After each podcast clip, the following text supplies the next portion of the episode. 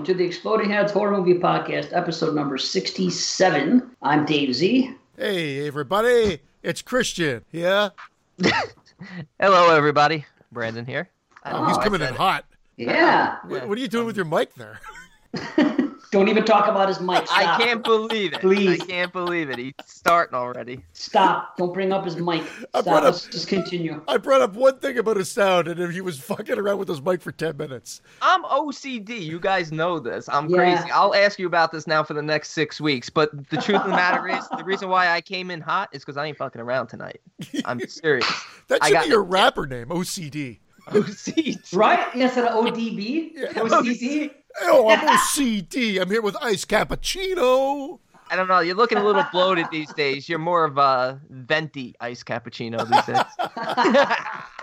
hey. Oh, he's on his A And game. The bad jokes is are back. coming in hot. Here Drink it a, drink a Timmy's. Yeah, we're coming in hot too because we got hot coffees. Absolutely. Timmy's. Am I really coming in too hot though? Now you're fine now. You were just swallowing the mic before. Too hot, he says. What the fuck? Who would say that? You're coming in hot. Am I coming in too hot? Sounds like my father would say, What, I got a fever? Am I coming in too hot, Dave? This is coming from a guy that's wearing a snuggie. I wish we were filming the visuals here. The I am not wearing a snuggie. It's just a bed sheet, and I'm not feeling well. And I have an audition for the Klan tomorrow. yeah, either the Ku Klux Klan or your Gladiator Two. One of the two things. I don't know. Oh look, it, it looks like I'm getting a haircut. Nobody can see this, but it looks like I'm getting a haircut. Toga, toga. I'm not feeling well. I'm not doing well these days. You're looking good. You're looking good. Yeah. It's about to be a duo show in a few weeks. Stop it. Stop it. Let's enjoy ourselves. Let's eat. Let's Hey, be Trevor, me, this is me and you, Time to Dave. raise the Patreon. Oh, oh. that was a good comeback, actually. A good follow up. Whatever. Guys, we're doing it already. We're doing what the what the guy complained. We're doing it. We're, we're, we're not on topic. We're not talking about uh, what we're doing on this show. We got a three star review now for the first time ever on iTunes. No, but there's no We have- feedback in that review. He's 100 percent right though. Yeah, absolutely. You know what? You know, He's right. you Christian is Christian is. We got no feedback there. I don't mind a low lower rating below five stars, but anything below five stars, give us an, a tip as to what you want us to improve on to be five stars. he, Well, he kinda did. the te- oh, no, no, he didn't give us a tip. Read the review, Dave, and then we'll we'll critique the review. We have our very we have our very first ever three We'll star round robin review. review this.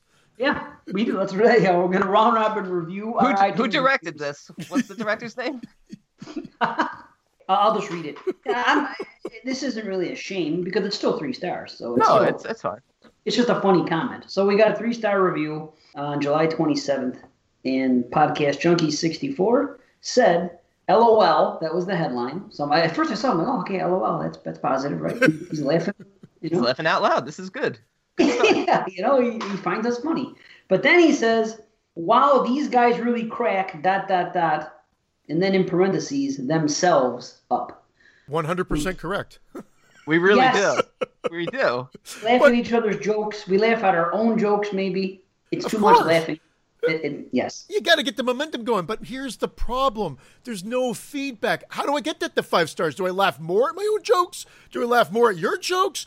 Is, does he want more of that? Does he want? I, I mean, I don't know where to go with this. You know what it could be, and this I'll be I'll be serious for a sec because this could legitimately be be the thing. Is that we have a lot of in jokes that have just carried on from episode to episode. That sometimes we crack jokes at each other that if you haven't been listening for an extended period of time, you're probably like, probably saying to yourself, "What the hell are these guys laughing about?" Oh, you're out of your fucking mind. You've been in the sun too long. Hey, hey, I'm wearing I'm wearing this shirt right now. Nice, very good. Roy's Revenge today. Nice. That's a top-notch shirt. Thanks. Yeah, top notch. You know, see, now we're laughing. Top notch. If you want to know Brandon- why, why that's funny, go back to the first ten episodes. What the fuck? we are fucking ahead of our time. That's what I, we're gonna do. I find it weird that since we brought up this review, I have noticed that Christian has laughed at every single one of his jokes. Uh, you've all just noticed that now. I really just noticed it, and now it's really kind of bugging me. I might have to give you a three star review. I have to edit out half my laughter of my own jokes. When I'm editing the episodes, I'm laughing so hard. My wife is like, "That better not be one of your jokes," and I'm not kidding. I'm like, I'm like, it is, it is one of my jokes. But don't worry. You're a funny guy. You're a funny guy. You no, should well, laugh at Funny guy. as much as I'm, I'm saying this, it's totally true, and I, I I'm not being. This is exactly what has happened. I could get my wife down here to attest to it. But when you guys tell jokes, I'm laughing just as hard, and we do. I'm laughing at the joke, and I'm laughing at the laughter within this episode that I'm editing. It's a good. I love it. I'm not The changing per it. minute. It's fucking amazing. I love it, and that's our show. I show. love it. Too. Yeah, that is our show. And you know what? The fact All that, we're, that we're even One for each of us.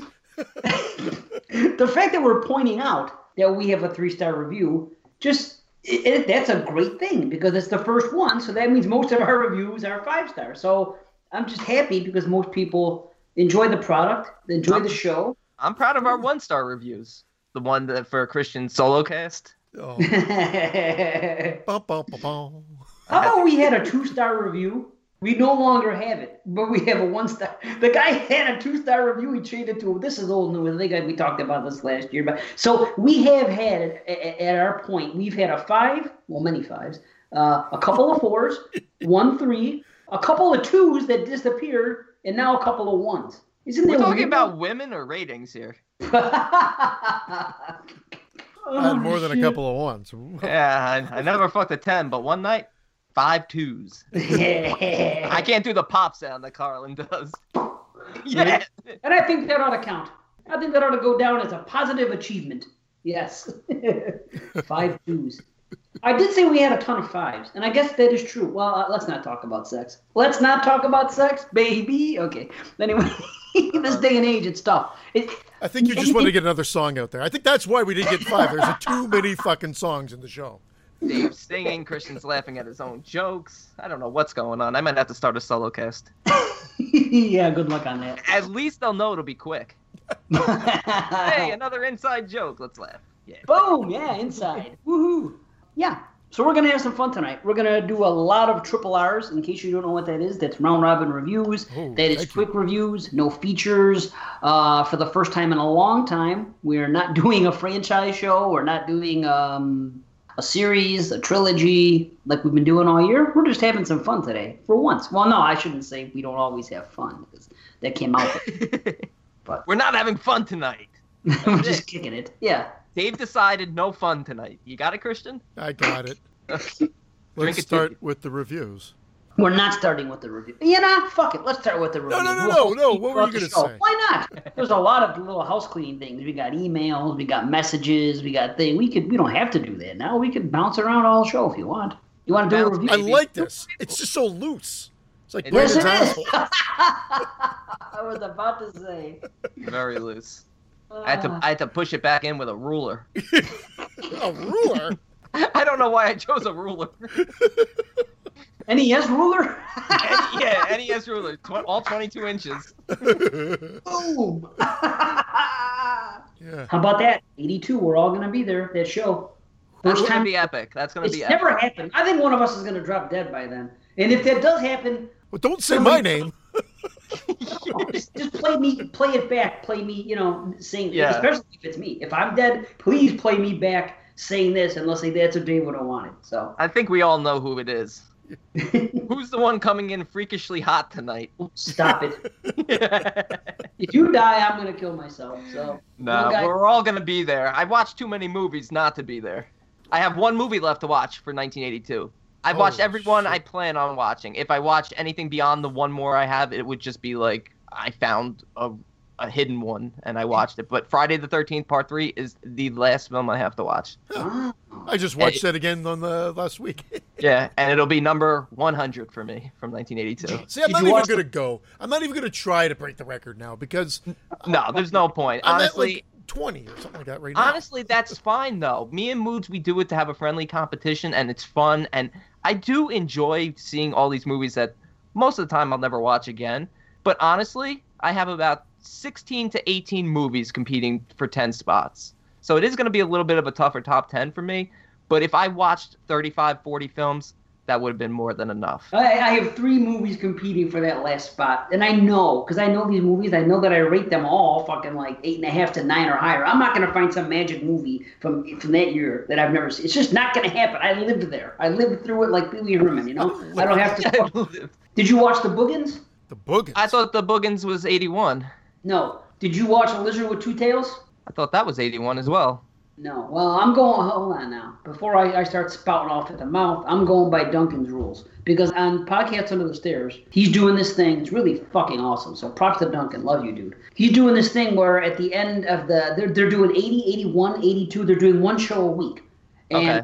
he has two different guests come on each show, and they each bring three movies to the table for nine, and then they and then they decide on one together to make it ten. But they start with fifteen. Long story. I'm trying to explain it the best I could, but the way he does it, I don't know. But I listened to his show the other day. It was 82, and those movies are being discussed. So I don't know Wow. what to tell you. so September 25th, 1981 for the Boogens. Oh, really? Oh well. So fuck Okay. Duncan. Fuck I'm Duncan, kidding. drink a Timmy's. Maybe it came out uh, where he is in 1982 because he's in the UK. so, Let's do this. want to do a review, and then we'll do some house cleaning. Fucking A. What do you guys want to do first? Who's watching Oliver? We have to give props out there to Russell Geoffrey Banks, who's he's in our group, who's in all a lot of our podcast groups. He, you know, he runs with the with the homies, and he sent it over. He's the he's the star of the film. And the writer. And one the of writer. there's three writers. He's the right one of the writers and obviously the star.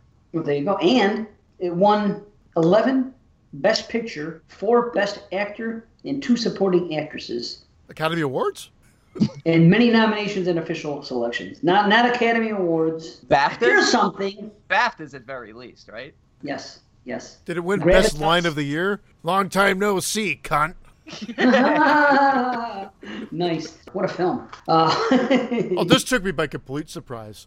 Right away, taken by the production design. I thought it looked top notch. It looks good, technically sound, lighting, editing, sound design, all way above what I was expecting.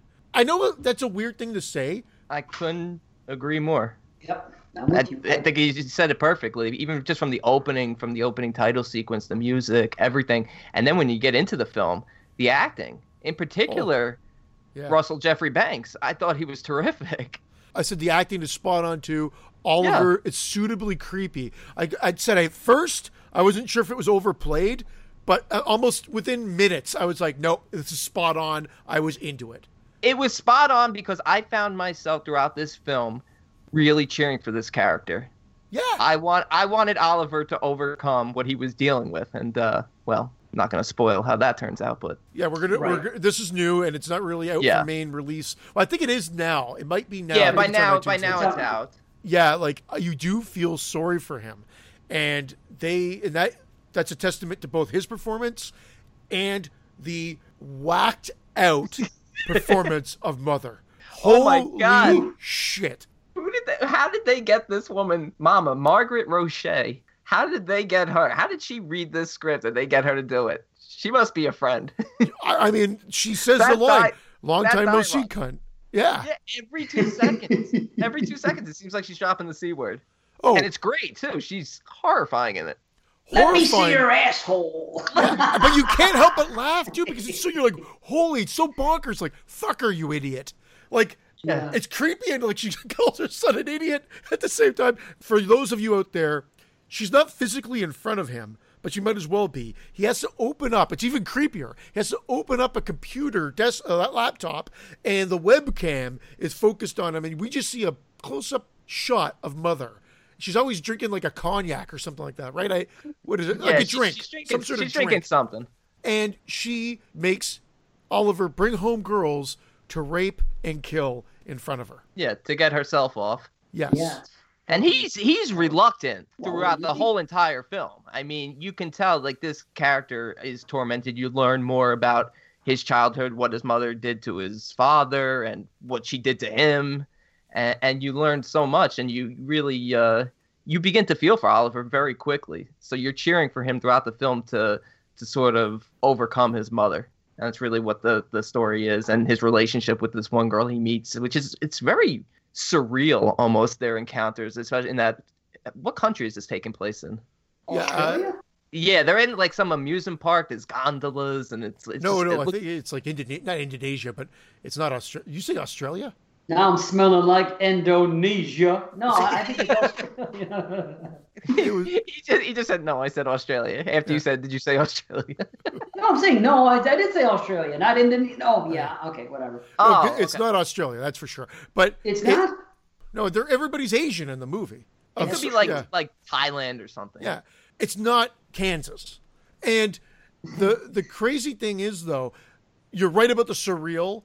I almost feel that that's the biggest weakness, but I, I can't even say if it's a weakness yet because again, I'm going from one watch here. But if I have to review what I thought from the first watch, their encounter is a little convenient, and because it's so awkward, as we're just kind of forced into it, and she just starts talking about her dream and whatever, it is weird. And ultimately, I just said it was too convenient. However, if you can get over that, and it's not a big part of the movie, the relationship does develop quite well thereafter. Yeah, but that opening conversation with the dream and she's talking about piano music, he immediately calls her out for lying and walks away from her initially. So it's like the I understand. To me, that was I don't want to say weakest either because I really enjoyed this film, but but so the character Sophia was maybe the least believable thing until it really started to pick up in the second and third act. And again, when I say weakest, again, uh, I, maybe it does sound like I'm t- coming down with a mallet, but I, I don't mean that harshly at all. I'm just trying to nitpick on, on some of the, if I have to find something that didn't gel with me the first time through,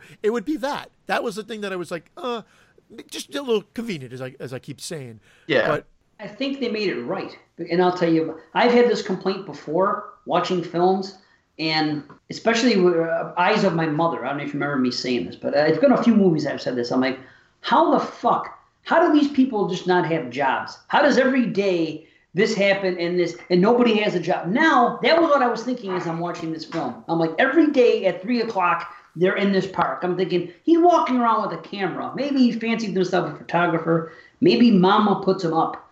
I could, and then with her, I'm thinking, the least okay, you could do. How is she right?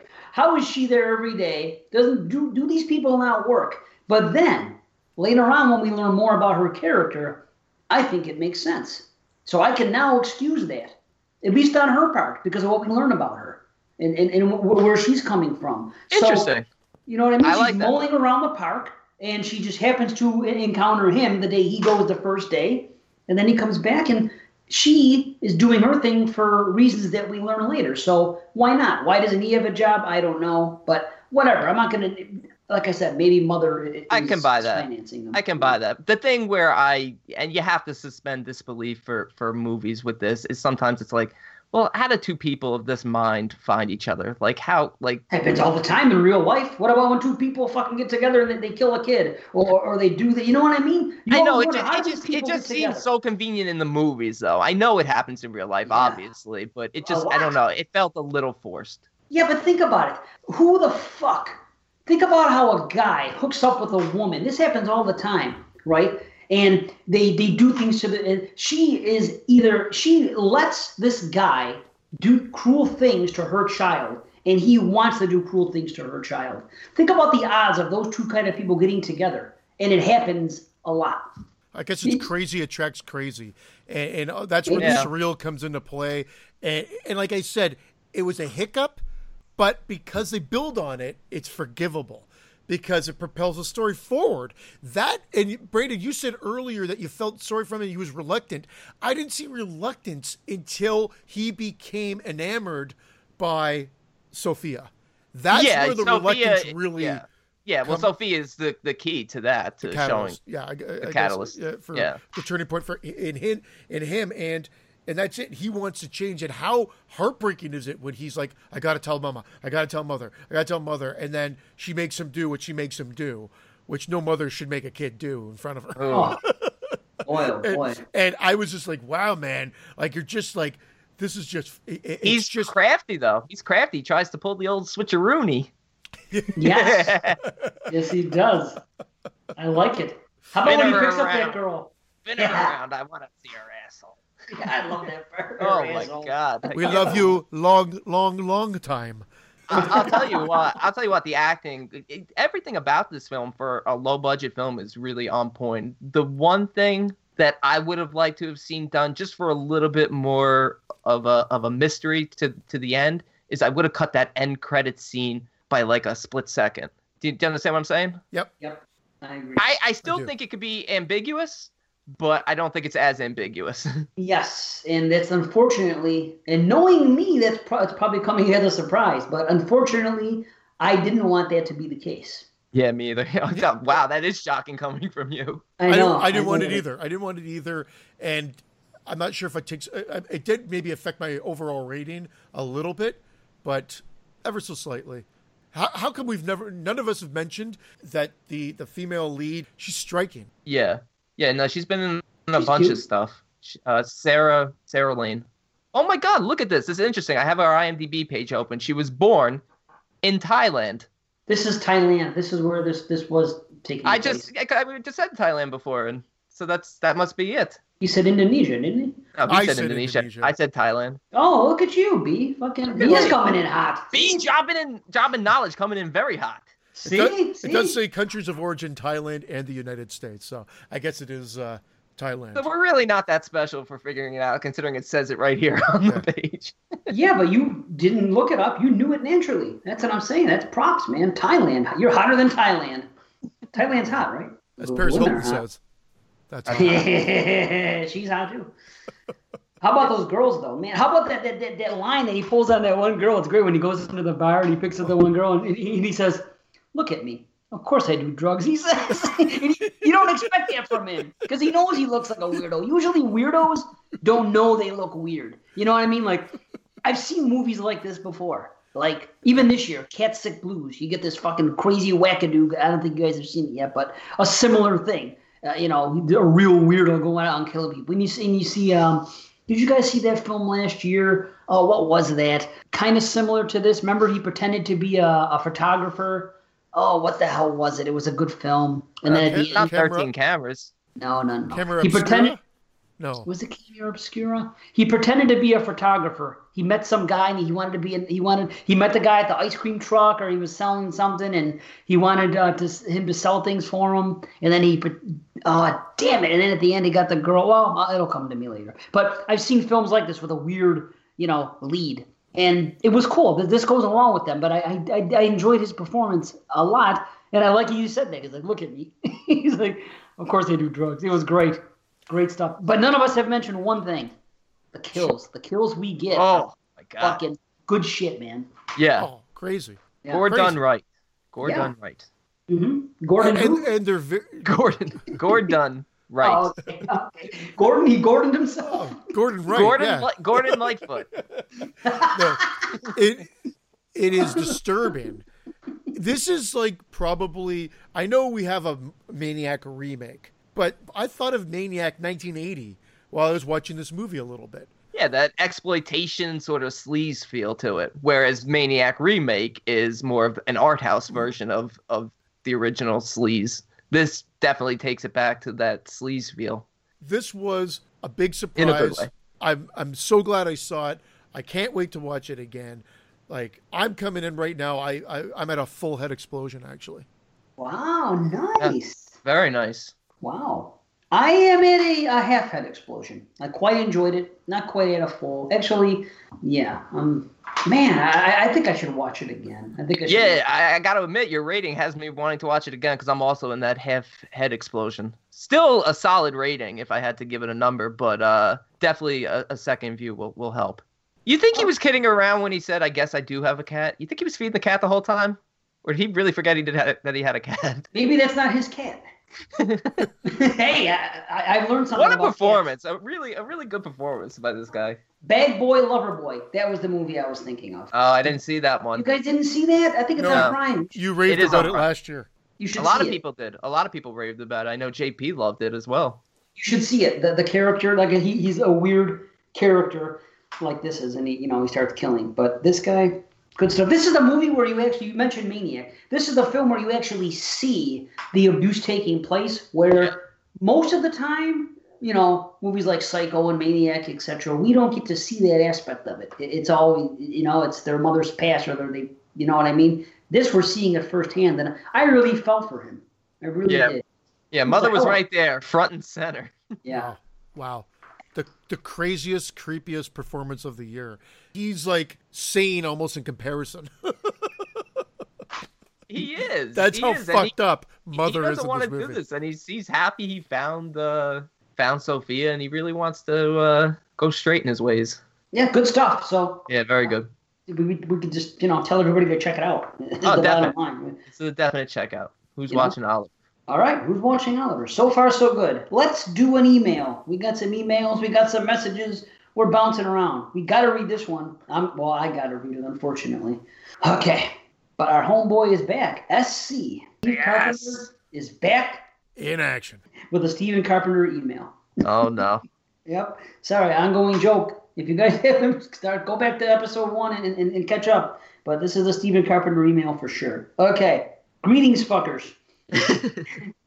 it's your good buddy SC, aka Stephen Carpenter, finally writing into you guys again. According to my Gmail account, the last email I sent you guys was in February of 2017. Wow. No, no shit. I can't believe it's been that long. I'm so happy people have been listening to the show and enjoying it, and you have kept it going consistently. I know the time you guys spend preparing for shows is enormous. Since then, a lot has happened to me. For one, I started a serious relationship with a girl. That's what happened. And I ended up moving in with her in July of 2017. Well, congratulations. Thanks for Turns rubbing out- it in. Uh oh, please tell me the next sentence isn't turns Oh out. no! Now I feel like an asshole. Turns out what? Turns, Turns out. out that was a big ass fucking mistake. Oh, no! Sorry. Spoke too soon. Poor SC. Oh, see, that's why I never read these to you guys or, or share them with you till You show can't time. get this type of stuff out of us if you read it to us ahead of time. No, this is the way to go. Then my luck got even worse. On Friday, October 13th, 2017, when my now ex girlfriend and I went to a haunted house in my area. Everything was going fine until we got to the end of the haunted house. And there was this giant slide you go down to end the haunted house. Well, my ex girlfriend went down the slide first, and she only made it about halfway to the bottom before she stopped. the guy. The guy at the top of the slide told me to go. Oh Oh no. my god, he, he didn't kill her, did he? Told me told me to go ahead and go while my ex was still only halfway down the slide. Oh, and no. so I went down the slide feet and I ended up running into my ex feet first, hitting her with a crazy amount of pressure on the foot that I hit her with. Oh, sorry, it's not funny, well, kind of is. Um, she's okay, so it's okay to laugh. The people at the haunted house helped me get, get up, and a paramedic checked me out. He didn't think it was broken, but he couldn't be sure. They asked if I wanted to go to the hospital in an ambulance, and I said no. My ex then helped me to the car, and we went back to our apartment. I was in an insane amount of pain, and after trying to wait until next morning, I finally decided I needed to go to the hospital around 3:30 or 4 a.m. I went to a local emergency room, and they took X-rays of my foot. They discovered I had broken two different bones in my foot. Oh my lord. Oh my god. You know, and then I would need surgery to repair the damage. Man, Whoa. talk about a shitty Friday the 13th, I'll say. And to top it all off, before I even went to the haunted house that evening, my family and I had to be, well, my family and I had to put one of our beloved dogs to sleep due to very poor health and old age earlier that evening. Oh, Damn, That sucks. That's the worst. that sucks. Speaking from experience, that's the worst. Ah, yeah. So about a week later, I had surgery to repair my broken foot. Thankfully, the surgery went fine, but due to the severity of my injury, I was non-weight bearing on my left foot for about six weeks. So during all that time, the only way for me to get around was to use this little knee scooter. Here is a picture for reference. Wait a minute. Where's the I seem to remember him posting about the foot problem. I didn't know how he got the foot problem. I don't see a picture. I was going to show you guys the picture. I don't see one here. There's no attachment. You bastard. I thought Okay. his girlfriend was his ex girlfriend was gonna get hurt, not him. Yeah. I thought you Come were still down, in the slide. Yeah, was. He kicked he her. did. That's how he He- hurt his He slammed his foot into her, but he hurt her, he hurt his foot. Maybe she's like 300 pounds and, and he's 150 pounds, and that's what wait, happened. wait, we don't know if they got back together. You're not at the end of that email yet. Uh oh. Doesn't matter. Who cares if she's 300 pounds? Like, he can't love her? I'm just saying. Anyway, um, Shit. So I had to use that for six weeks to get around. Then I had a walking boot for another month or so. And when I was finally able to walk again on my own, well, kind of, from about January to mid March of 2018, I had to go to physical therapy a few times a week to learn how to walk again. Wow, that's serious. You forgot how to walk? Yeah. Put- You put one foot in front of the other. Got to put one foot in front of the other, put the other foot Put down, down, Yeah. down. down.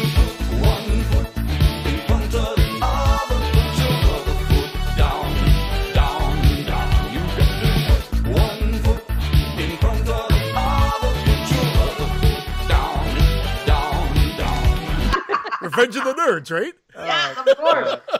Revenge of the Nerds. I love that fucking movie. Nice. anyway. Shit.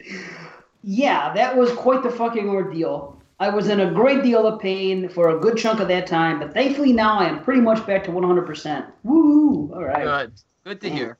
I just started listening to you guys again, really, at the start of July 2018, once I was done with work for summer. I work with kids and I did summer school, so I was busy at work until the very end of June. Wait, they lifted the restraining order? Good for you, SC. He's doing all right, yeah. Life is good. I freaking loved what you did with episode 50. You guys recommended so many good slashers, many of which I had not even heard of.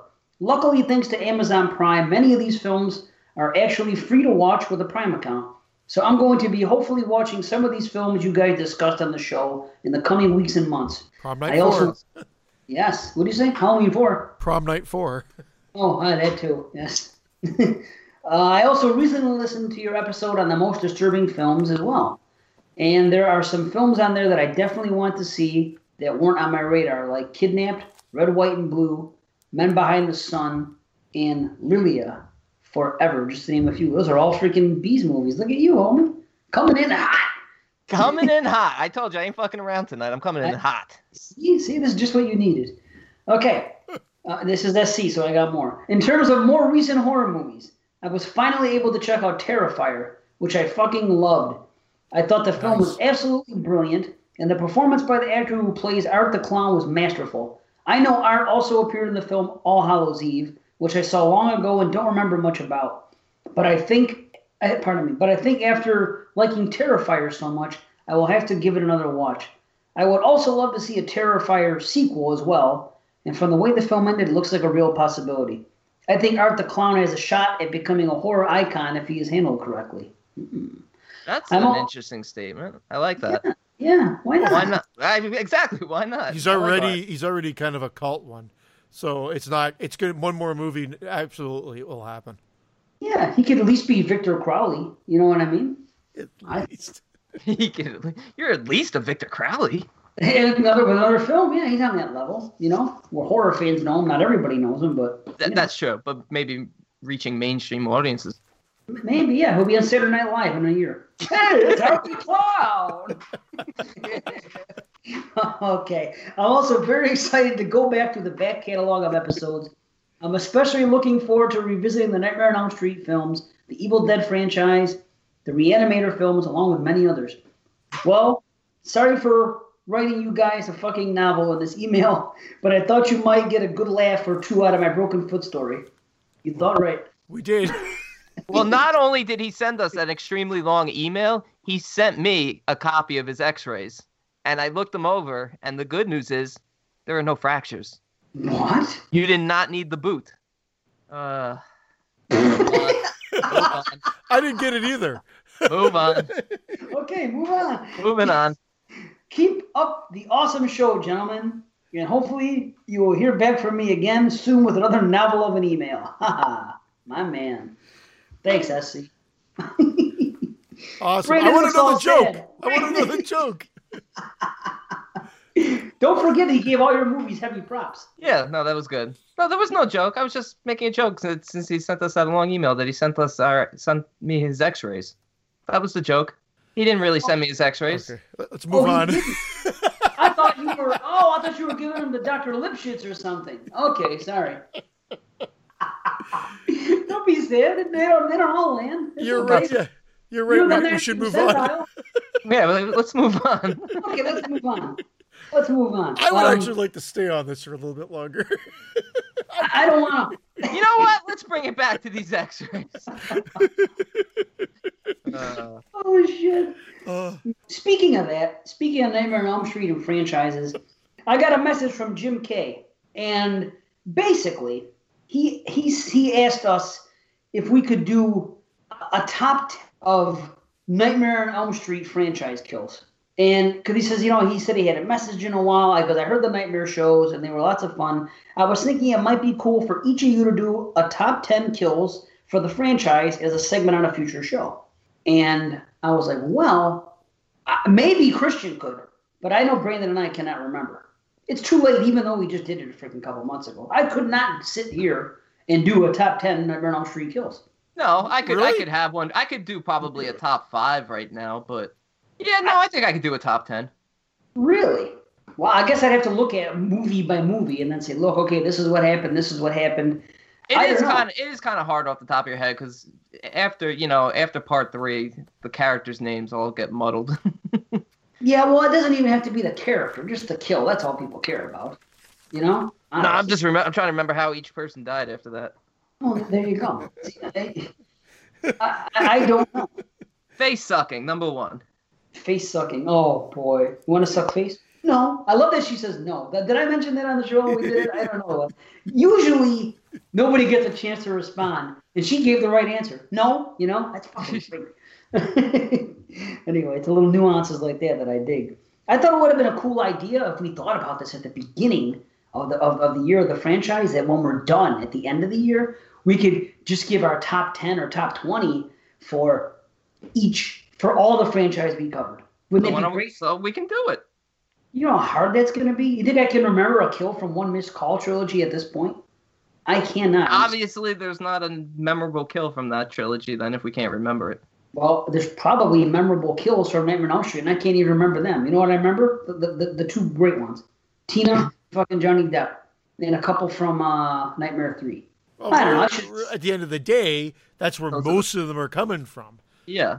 I, I mean, that tenth spot, if because most of them would be taken from part three, but that tenth spot, I figure would be Carlos's with his head I think. I think Carlos would be even higher. I think Carlos would be maybe in the six seven spot. It might be. Yeah, Carlos is a great death. You're right. That's one great thing about that film. Spencer top three.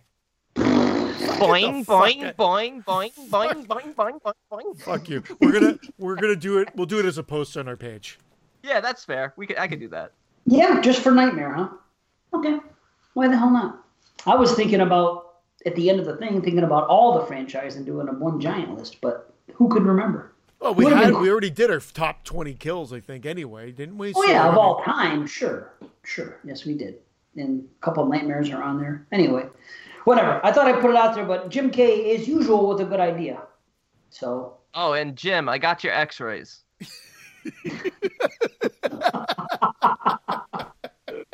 you don't know how happy that makes my heart, fellas. Thank you. And yes, I'm talking to you, Dave, and you, Christian. I brought back the biggest failed joke of the season and got a laugh out of it. yeah. Five minutes later. See, you rebounded. Yeah, that's a nice rebound. We're laughing at you. That's fine. I'm kidding, I'm kidding. Woo. Okay. Uh, shall we do triple R's, regular style? Yeah, let's do them. You know. All right, let's do it. Who wants to go first? I guess I will. Nobody wants to step up. Let's see. Okay. This first movie is called Unsane. Oh, and uh, did you see it? yeah, it's one of my triple R's also. oh, it's a group one. Nice. This is So I'll, I'll just jump in with you. Well, I don't know. Between the two of us, maybe we'll remember something. Because remember, I'm going in order, so I watched this one the longest ago. So Okay, that's let's fine. see. You know. So basically, the story is about a um, a woman, and she uh, you, we can see that she has a past. Something happened to her in her past, and she goes on break at work. And as she's on break, she she goes to a counselor, and she speaks to this counselor. You know, uh, basically just on her lunch break. And here come the basicallys. And uh, and the counselor asks her a few questions, and one of the she says at one point that um it, it, it's hard to go on living like this. Yeah, she made a crack about suicide, and Not necessarily though. That's what I'm saying. It was kind of misconstrued. Just because she says it's tough to go on living like this. Uh, yeah, no, but it was it was viewed as you know yes. something being said about potentially being harmful to herself, and so they voluntarily committed her for what was it one night. Yeah. So uh, she, they say, well, because you mentioned something, we're, we're taking that as a suicide watch. We're gonna have to keep you here. So they end up keeping her in this freaking place, which is like a a hospital uh, apparently. Yeah, Highland, Highland Creek, like a like a rehab facility. Okay. So they keep her in there, and of course, I mean, this woman's just going to talk about, you know, some issues that she has. She's doing fine. She's going to get a promotion at work. She seems like she has a good head on her shoulders. She, you know, she's attractive, uh, has a nice personality. She seems pretty, pretty together, you know. But of course, she's going to lose her shit when they lock her up. So she's like, well, what is it? This is bullshit. I, you know, I just came here to talk. There's, there's a misunderstanding. And the longer they try to explain things to her and the longer it goes on, she gets a phone call and she's flipping out and everything. Who did she call? Do you remember? The police. Yeah, she called the police. Yeah, then she I called the get- police. then she Yeah. winds up getting into a fight, and they wind up extending her stay, Yes. and it just it gets it gets out of hand. But the Yes. whole backstory. This is your review. I'll let you talk. I don't know why I'm No, no, you can add in because hey, No, I was gonna say the whole the whole backstory is that Claire had a stalker. Well, Right. Claire Claire's her real name in real life. Claire Foy. She's a she's a huge star. Most people know who she is. She's a huge actress. Is she? Uh, yeah, she is. She plays Sawyer. and She had a stalker in the past, so now she's prone to seeing her stalker out and about, even when he's not there. And so she gets committed to this hospital, and it turns out that her stalker has followed her to this city and actually got a job at the hospital that she was committed at. Right. Which seems a little convenient. Yes, but now here we are as the viewer saying, is she flipped? Has Exactly. this happened? Is this really him? The guy's acting. I don't know what you're talking about, but my name is, you know, whatever the hell he said his name is. My name is. Yeah, he Robert says he says his name is uh I think he Some says his name is George. Yeah, he says his name is George Shaw Shaw, but he, he was yeah, and she's like, "You're Kareem Yeah. Abdul-Jabbar. I watch you play for the for the Lakers every night." And he's like, Hey, "No, you ever you ever I seen a Chris fifty dollar bill? Yeah, My name is Robert Murdock. I fly the plane, you know. But I'm the co-pilot. right. People are like, "What the hell are they talking about?" Like we just broke into airplane chatter. it's great. Woo! So anyway, I was on board though. I'll tell you what. The minute their their interaction between Sawyer's and George slash David's character throughout the film is is a highlight of the, is the highlight of the film. They're two really terrific actors, and that that whole back and forth and the the cat and mouse that they're playing is really really well done. And the underlying themes about um, you know how the insurance system is corrupt, and they're basically Great putting healthy people behind padded walls just to get payouts from the insurance companies. It's it's a great underlying theme that's covered, and you have uh, the character Nate, who's played by uh, what's his name from Saturday Night Live, Jay Pharoah from. Saturday Night Live is in there. There's a lot of noticeable names in there. You got uh, Amy Irving in there, who plays uh, Sawyer's mother. yeah, and she was good, and then, then you, Yeah. she gets involved. And you're like, okay, well, she out. She finally gets a hold of her mother, and she's like, hey, because she's gonna lose her job. All this. Now it's seven days she's going on. She's locked in there. I gotta, she gotta get the hell out. What is this? You know what I mean? And This it's nice bullshit. to see that the relationship with the mother is one where the mother instantly believes her and is on her way to take care of shit. Not For oh, once. hon- yeah, not Yeah. oh, honey, this is for your own good. You, you know, not that bullshit.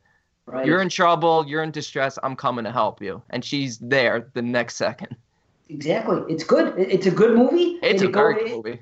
It, it gets a little uh, wild in the third act. It, it's as much psychological thriller as it is horror, but you know, I, I think it, it definitely counts. It, it definitely, especially when things are revealed and we found out find out how and the why and the whole stalking thing and Yeah. what goes on in the third act. It's it's pretty good.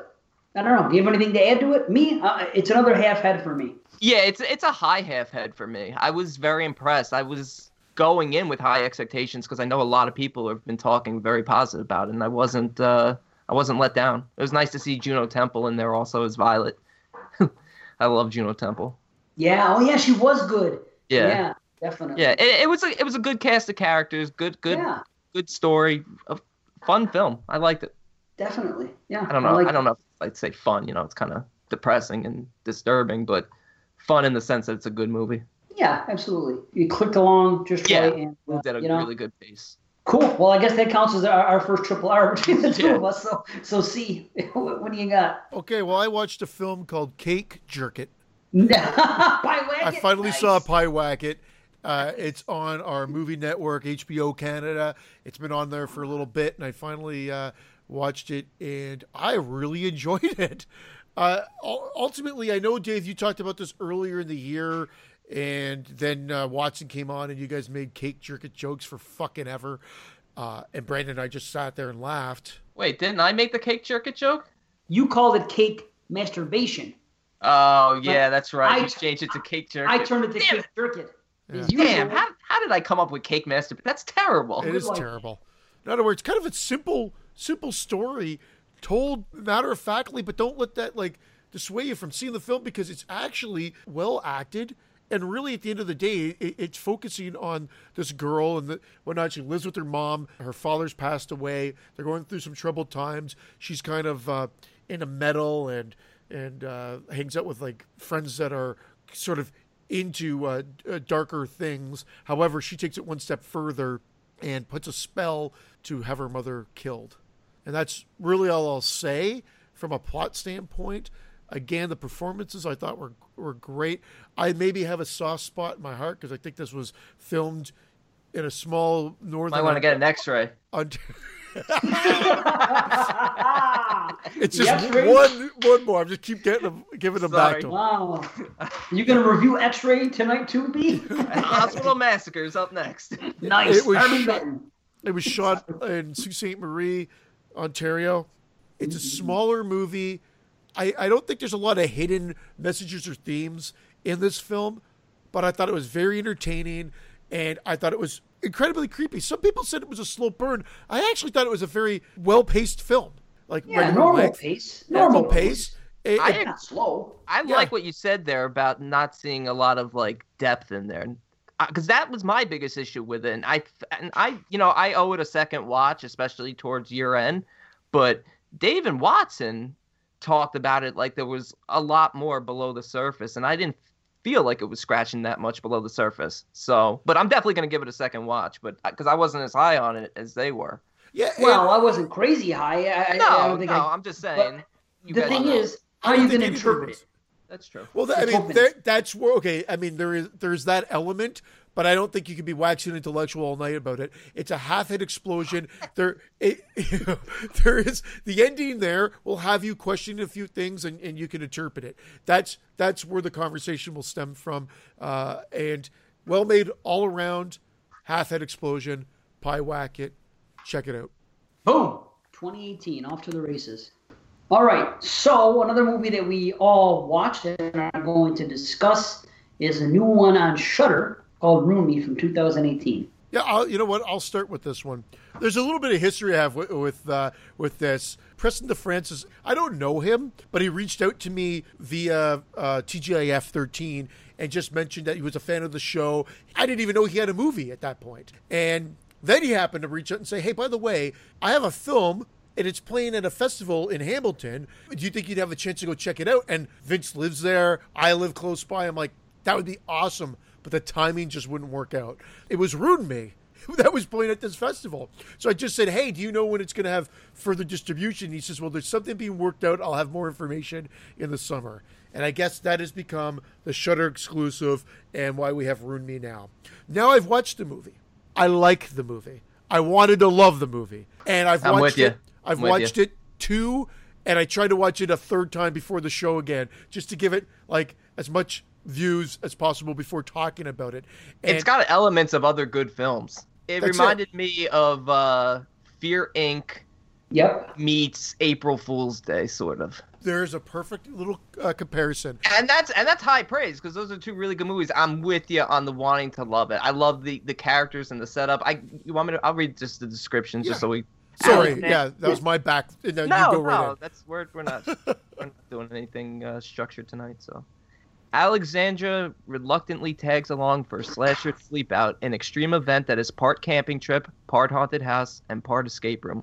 But when the fun turns deadly, Alex has to play the game if she wants to make it out alive. And Alex's backstory is she's a former addict, and there's many flashbacks throughout this film to her ex-boyfriend and her ODing, and she's on the slasher campout with her current boyfriend Nathan, who's just infatuated with her and loves her dearly. And uh, they meet up with a. I, I like the group of characters that they meet up with.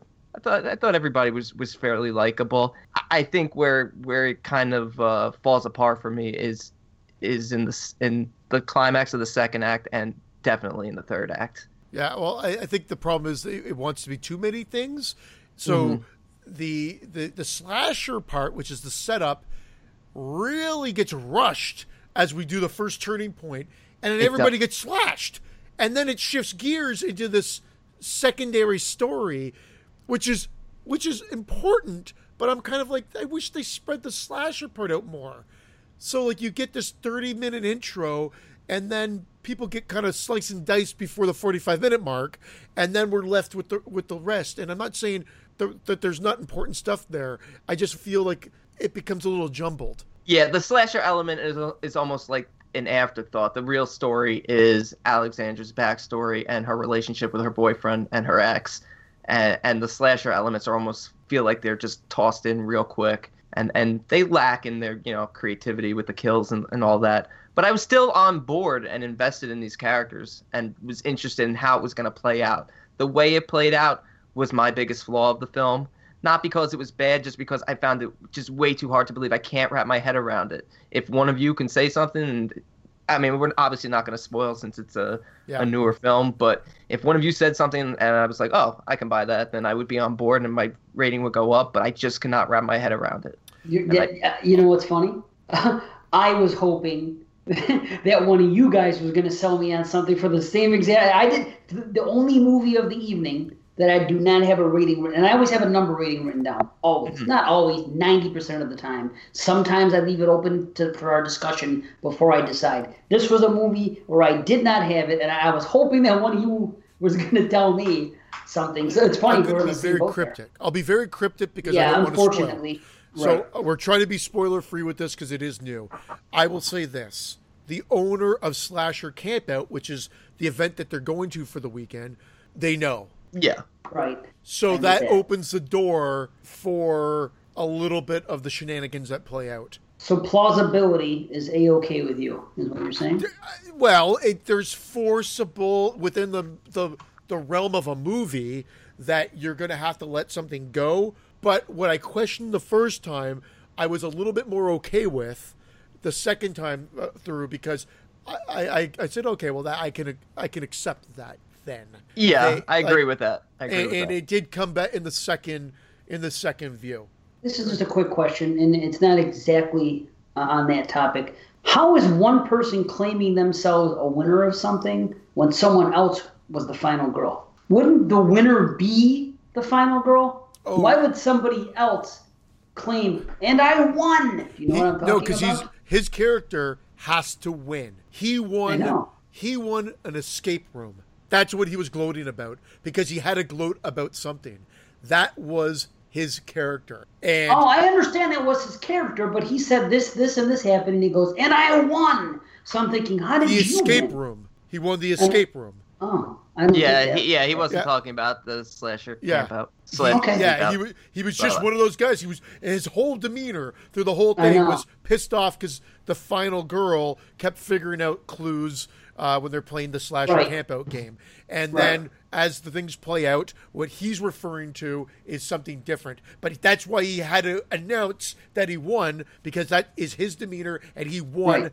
that element. That's what he. Yeah. won. Okay, that's fair. So it's just another. It's Uh, Yeah. taking that joke and just adding a, a, um, an exclamation point to it. I suppose. Okay. I mean, they give you the jokester here. You get kind of, well, aka the you also aka you also get the slut. I hate calling her the slut because she's not really. Slut, I love her. This she's gorgeous too. And Yeah, and uh, you get the quiet one, you get the main guy, the final girl, and a couple of crazies mixed in. Again, one of my nitpicks. First time through, I was enjoying it. Beautiful production value. Once again, great. Great look to the movie, well directed. The editing was good, sound design great. And I always say this stuff because uh, you never know what you're going to get when you when you take on some of these lower budget films. And this one has a production value to it. Great nighttime photography. Like it, it, it's really like quite above average in all those aspects. My first misstep was when they uh, that uh, fat uh, slasher camp out host came out and he started you know barking orders and everything like that. It took me right out of the film. I found them a little hard to take. Funny enough, on the second watch, I was totally okay with them. You know what it is? That's like that's how like those extreme haunts are though, where they'll Right. scream and yell at you and get Yeah, in your right. face. They'll even bump you and hit you. And that's exactly it. Yep. And I think I was just Yeah. like, I, it rubbed me the wrong way the first time, and I was like, no, that's exactly what he's supposed to be doing. Exactly. And, and it was, I found it was like, uh, I was just being nitpicky. And I dug the little uh, nods to the other horror films, like some more popular, like, oh, I'll be, I'll be right back, and Yeah. plug, plug it up, Carrie. And then they had even more obscure ones, like My uh, name's not Carrie. Yeah. And then more obscure, sorry ones, uh, where it's like I'm not sharing with mute witness over here or something like that, or Gooble Gobble, one of us, one of Yeah. us. I was like, That was- what a wacky reference, but it Dave, worked. within- Dave, Dave wouldn't even know that reference though. I know it thanks to South Park. Oh, okay. I was gonna say you'll never you'll never know it because of the film. though. I found out shit. All the podcasts I've listened to. Yeah, I've heard it over the years. I know. I'll And you still won't watch it? No. it's from I'm gonna- Freaks, everybody, just so you know what movie we're talking about. Uh, old school. We get a Porky's line in there. Like she goes, "What about my sweaty balls policy?" Funny line, but you know what? It didn't fit her character. I don't know It why. did though when we find out more about her. Like the way it's the the way she's True. portrayed in the first half, and then when we get the reveal about her past, think about especially the when when she talks about the kind of things she was messing with. It's a whole other kind of lifestyle. You know Yeah, what I I, mean? I was on board with that because I felt like they they're giving you those flashbacks from the very beginning, so you kind of are getting an idea that they're setting her up as somebody with a troubled past. So I had no problem buying any of the dialogue. Troubled past, not troubled past. Do you think she had a sweaty ball policy? Uh, I know I do. I know most- You gotta air those bad boys up for at least ten minutes. You know what? For me, like I I get all like the, the little nitpicky stuff here and there, but for me, it all came down to one partic- particular character, and that particular character's actions were so out of is it left field or right field, whatever field you want it to be out of. It was so far out of that field. I, I was just like, this is ridiculous. I really was saying this is ridiculous. This this wouldn't play out like this. Now, does that character look like you? yeah, I guess a little bit. The yeah. whole time I watched the movie, I'm like, this, this could be Brandon's brother. wow. wow. But you now know what? you mention it, I'll, I gotta tell you. No, go ahead. I'm sorry. No, no, I was, I was just saying it's a little muddled, but there's enough good stuff here that I I was entertained. Admittedly, I was more disappointed because I wanted to love it. I think I wanted to love it because Preston seems like such a great guy that I wanted to love it, and I do expect. Right. I did say I reached out to him. I would love to interview him about this because I think it's fascinating that you know there's someone that we're, we're talking to that got a film made. It's on Shudder as we speak, and I just Yeah. want to talk to him about the whole experience. And I said that I was going to do that as like an offshoot. You guys are doing your Freddy versus Jason thing. I wanted to do that as one of my things to contribute as well, and I, I still want to do that with him. And I, that's why I wanted to love this movie. I still enjoyed it. It's I would still like to hear that. Good. I, I just Yeah. want to I want to talk to him a little bit more about it.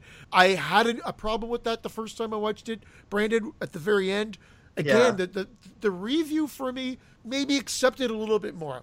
Yes, there's forced nature here, but it worked well enough. it just seems like for me they're establishing a, a fairly lengthy not super lengthy but a lengthy enough relationship between said characters that for it to escalate this quickly in such a short period of time just felt like it was extremely out of character And I, I can I can see that, but I mean we can I guess we're gonna be so cryptic dancing around this. yeah i still recommend seeing it for all the reasons you guys were saying. It again another low budget film but has great production value. You know you can tell when when they're trying to make a good film rather than just like bullshit on screen. You know what i'm talking There's about. There's love. There's love behind yeah it. there's yeah there's passion in this project. There you can feel it. Even even if it's not my cup of tea it's it's there and uh, i appreciate that and this was his first feature film and uh, Oh yeah. you know i definitely want to see more so No, I like mean- from from the directing standpoint, he did great. And that last Yeah. shot of her,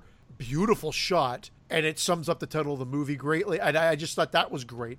But getting there, yeah, there there might be a, a few uh, loose ends and and some some muddled muddled uh, storytelling from the script standpoint. Uh, that needed to be there, but I think needed to be worked out a bit differently. The whole choose me, choose between two people uh, Choo thing. choo choose me. But I think that's where it gets lost. I think Yeah, if they, you're if they focused You're right. on the slasher part more and lost that choo choo choose me, or did that a bit differently within the realm of the slasher night, we would have had a different story here, or, We or a would have had a, we would have had a straight up slasher film, and we probably would have had the better film because the choose me route is the less believable route. Yep. I have something good, something bad, and And something something matter of blue. fact. and something And bar- something bar. good, bad, and a matter of fact that I'm just going to throw in, and, that, and then I have nothing else to say. But um, the good is they didn't take the cheap route in the beginning, where they basically said, "How many? Uh, do you know how many horror movies start at, at, a, at a gas station Yeah. or something like that?" They could have said the Texas Chainsaw Massacre or this, or they weren't too heavy-handed on the nods. Sometimes you see films like this and they're just too heavy-handed and they're trying a little too hard when they don't have to, where people in the know are just going to get the reference and that's all you need to do. So a little subtle thing like that I like. Here's a complaint that you very, very rarely hear me complain about. This is not something I I critique much. Most of the time, truth be told, I don't notice because I listen to other podcasts and they say it. I'm like, I didn't notice that. But I did not like Nathan as as an actor. I thought he was not a good actor. The guy that played the boyfriend, Nathan. That's all I have to say. I had no Yeah. problem with him. And I never have complaints about acting ever. When do you have you ever heard me say this guy wasn't a good actor? Maybe twice in fucking sixty-seven shows. I don't say it. He was delivering some lines that I just thought were poor. yeah, I'm I'm more with Christian, but I I'm not even sure if that's if that has to do with acting ability or with maybe the way the character is set up. I don't know, man. Just the delivery of lines. I, yeah, no, but I I, I understand what you're saying. I understand what you're saying, but I I definitely didn't feel that way. But I understand. And uh, let me see, maybe about one, two, three, maybe about my fifth or sixth note, I, I made a, a statement in my notes that said one of the couple set the other up.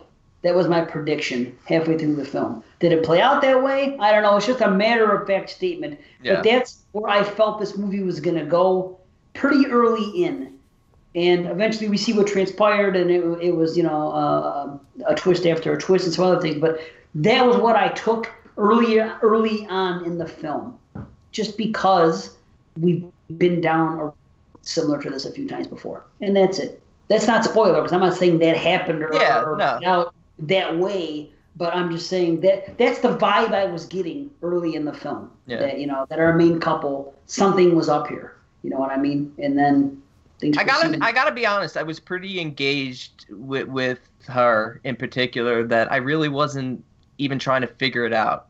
More disappointed in how it resolved itself, but definitely it didn't. I didn't have that matter of fact moment where I was just like, "Here's what I think's going on." I was, I was kind of into it. And I guess the only other kind of I don't want to say misfire, but the other thing that I would kind of question was when Pitch, character's name, Pitch pulled a gun on the on the group, seemed a little too much, uh, just a little too much for the game they were playing. Uh, the other thing, I guess there is another thing just by watching it a couple times now, is they are all signing up to go on slasher campout for 36 hours of, of terror. Yet when the terror starts, they're all shocked. That it, and, and it seems like yeah, I know Pitch is like going, oh, this is great. I got to check out the effects, but it seems like the main characters are all like, holy shit, what's going on? And like, well, you signed up for this. they're, they're supposed to be scaring you. So I thought maybe I don't know, maybe I, I might be reading into that too much, but that's the vibe I got. And I'm like, well, maybe they could have just played off that a bit better on the sense of like knowing that they had signed up with this instead of being totally freaked out right out of the gate. However, I still I, I hover. I think the first view I was at mild rumble, a high mild rumble, and I think I'm borderlining on the top of that half head. So I'll give it the benefit of the doubt. I'll say it's a half head. It just eases into that half head explosion. I'm higher up, but a mild rumble. You know, so I- I'm Yeah. sticking with the mild rumble. Yeah, I'm right there with Dave. Definitely a higher end mild rumble, but uh, still, still there. Definitely a recommend though. Yeah, worth your time. Check it out. It's on Shudder. You know what I mean? Absolutely. And another, another, you know, these films. I, I notice I mean, it's kind of like this every year, but I've noticed this year in particular, very fast-paced films in terms of running time. Yeah, yeah. I yeah. really, I haven't seen that many films this year that are long. Yes and no, though. Like, I have my short list here, and I have like five that I didn't watch because of the running time. Wow, really? Because I, I mean, everything I've been watching so far has been pretty fast-paced. I think uh, A Quiet Place was the longest movie I think I've watched this year. Oh no, I watched Mother, but that was from last year. Yeah, there there are some others that I have not gotten around to. Um, well, I think I'm looking at three right now. That Interesting. yeah, that just because of the running, not crazy run. I just have been because I I just have been cho- choosing the hour hour thirty five. You know what I mean? I But love that. I love that 80 to 90 minute runtime. That's Oh, such, a, so good- that's such I. a good, that's such a perfect runtime. I know, I know. There's I'm, not a I'm lot right of there movies. with you, man. You know, there's not a lot of movies that are like an hour, hour and forty. Everything is like like ninety minutes or two hours. It seems. Yeah. there's not a lot of those hour thirty-seven minute movies and shit like that. that well, you can I used to can I just ask you real quick, just to, not to get too far off topic, but the new Suspiria, they're saying Oh. clocks in at two two hours and 30. I know it better be good, man. I know that. I it, I mean, I watched the trailer and I'm I'm excited for it. So, uh, but that's a that's that's long. Yeah, it's a fucking long movie. that's fucking long. Indeed, indeed. it is. Indeed. nice. Okay, want to go another trip? Another trips. Down memory lane. Down memory. Down. Blah, blah, blah. You want to go first since I stole yours last time, B? Maybe you, maybe you stole mine this time. Let's see. I actually, I'll go, and I'm doing a film that you covered Oh, two okay. episodes ago, and it's called Stillborn. Aha. Okay. Yes, Mary, a new mother, gives birth to twins, but only one of them is alive. While taking care of her living child, Adam, she suspects that something, a supernatural entity, has chosen him. Yeah, so for for Stillborn, I, you were definitely gonna uh, came in a lot higher than I'm gonna be coming in on this one. I thought it took a a great concept. Well, I don't want to say great when I'm describing this, but the concept of of losing a child while still having one and trying to keep it together and take care of that other child. You don't see that a lot. Usually, it's you know the mother slowly slipping into deep psychosis and have and dealing with her postpartum all at once. Where here she has to keep it together and really fight against it because she has this other child. The problem is it doesn't blend the elements of the psychological, the postpartum, and the supernatural well at all. It does not leave any element of mystery to it. It goes supernatural pretty early and generic supernatural as far as I'm concerned, and it doesn't let up until the very end. And the ending is extremely predictable. I didn't get the endings because I heard another podcast talk about it, and they said that it was something else, and I completely didn't catch on to that. Oh So no, the, it just maybe me. I'm not gonna spoil it, obviously. no, we're not gonna en- spoil it, but but you know the story you know takes place where this mother she's she's trying to save her child from a supernatural entity and it's it's pretty early established that it is a supernatural entity and you learn through the voice of this supernatural being what uh, what has to be done in order to save the child. So in the end she ultimately does even though not in the way that she thinks she is going to. It- you know it, it's it's very straightforward. The very last shot of the film I thought was really well shot. It provides the only moment of ambiguity because we get a straight up shot in the face of uh, of one of our main characters, and it leaves us with this sort of mystery as to whether a certain event actually changed anything. Man, it's tough reviewing these films when we're not spoiling. it is. But triple R's are just supposed to be a, you know, I know, Spoiling. I Spoiler. know. I'm creating words over here. Yeah, I don't know. I really I wanted to like this one. I think you were like a half head explosion, but for me, I Just thought the act.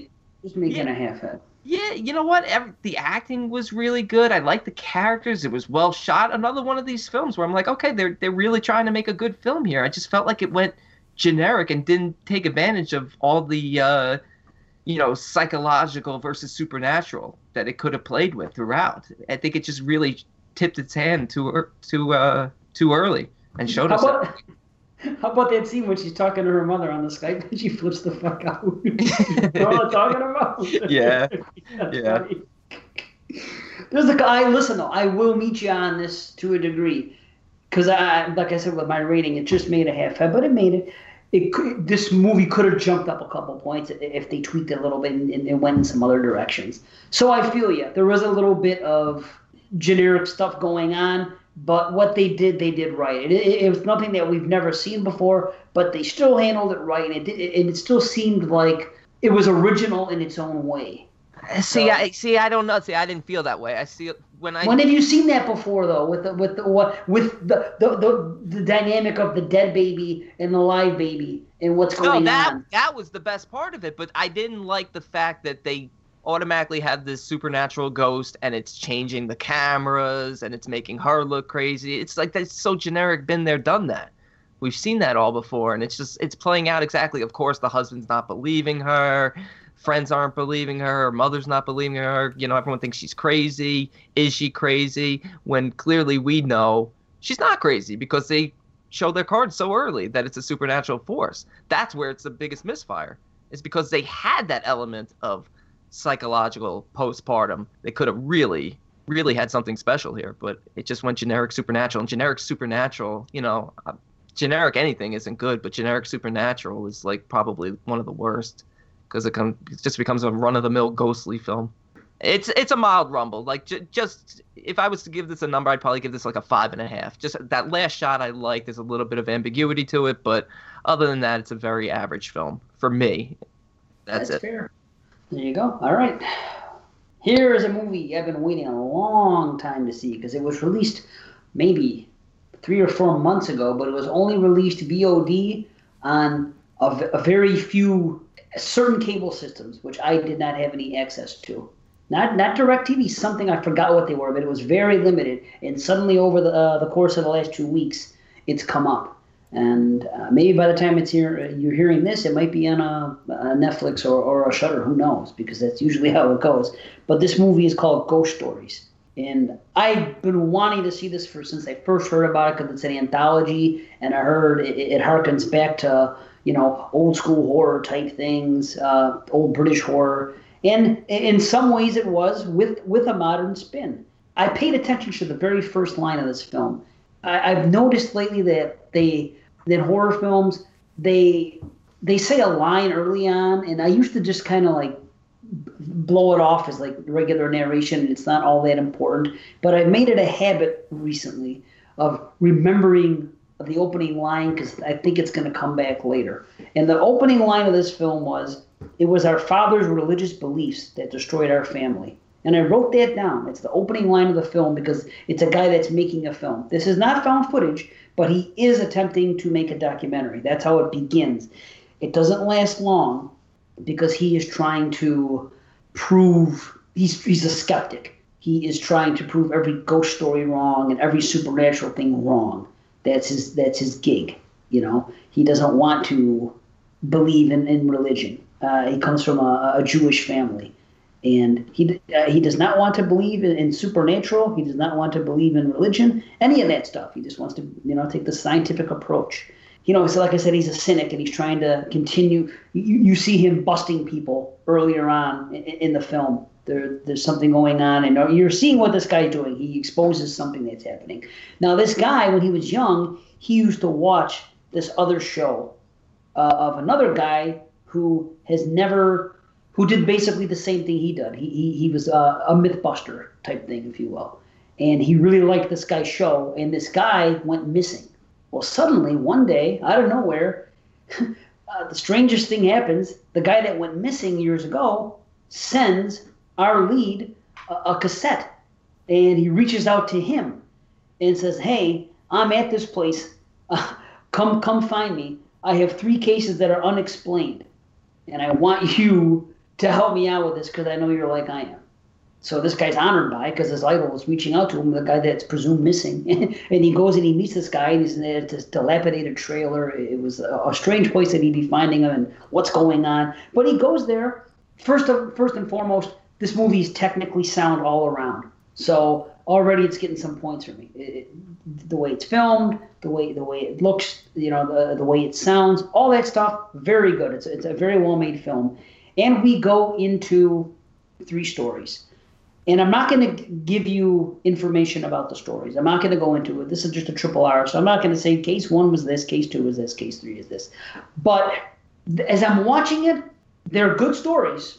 The first and the second are good stories, but I'm thinking something else has to happen here because this movie, there was buzz around this movie. I'm trying to figure out where is this going to go. Is this going to end up being about the wraparound? Is something going to happen? Because what I'm watching here, it's an okay anthology but it's not blowing my doors off. You know what I mean? So I'm okay. The third the third story ends up being the best, and I do enjoy it. And then, as I was hoping was going to happen, things do take a turn after that.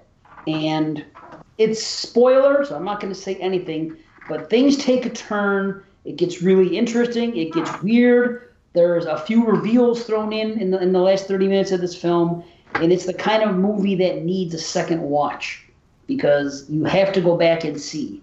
But I really dig it. This is another movie that Brandon, I can see you watching and being blown away by. But then again, maybe you'll watch it and you won't buy what's happening. But it's kind of like Southbound. How the first time I watched Southbound, there was a lot of little nuances and connectivity that yeah. I didn't quite get. And then when I went back the second time, I was even more wowed by it you know? So i'm hoping that's going to happen here because i could see that happening. Because of the direction it goes in and the way all this connects it's going to be like oh wow. So so you think all the stories were definitely crucial to the film and you don't feel like because you said the first two were good but you seemed like you were just higher on the third. So you would say they're all critical to where it plays out yes because the characters and the people involved and the setup I believe all this is happening for a reason. Okay. And and it won me over in the direction it went towards the end. So okay. because of that, I'm going to optimistically say I have to watch it a second time, but I'm still high enough on it. So it's another half head explosion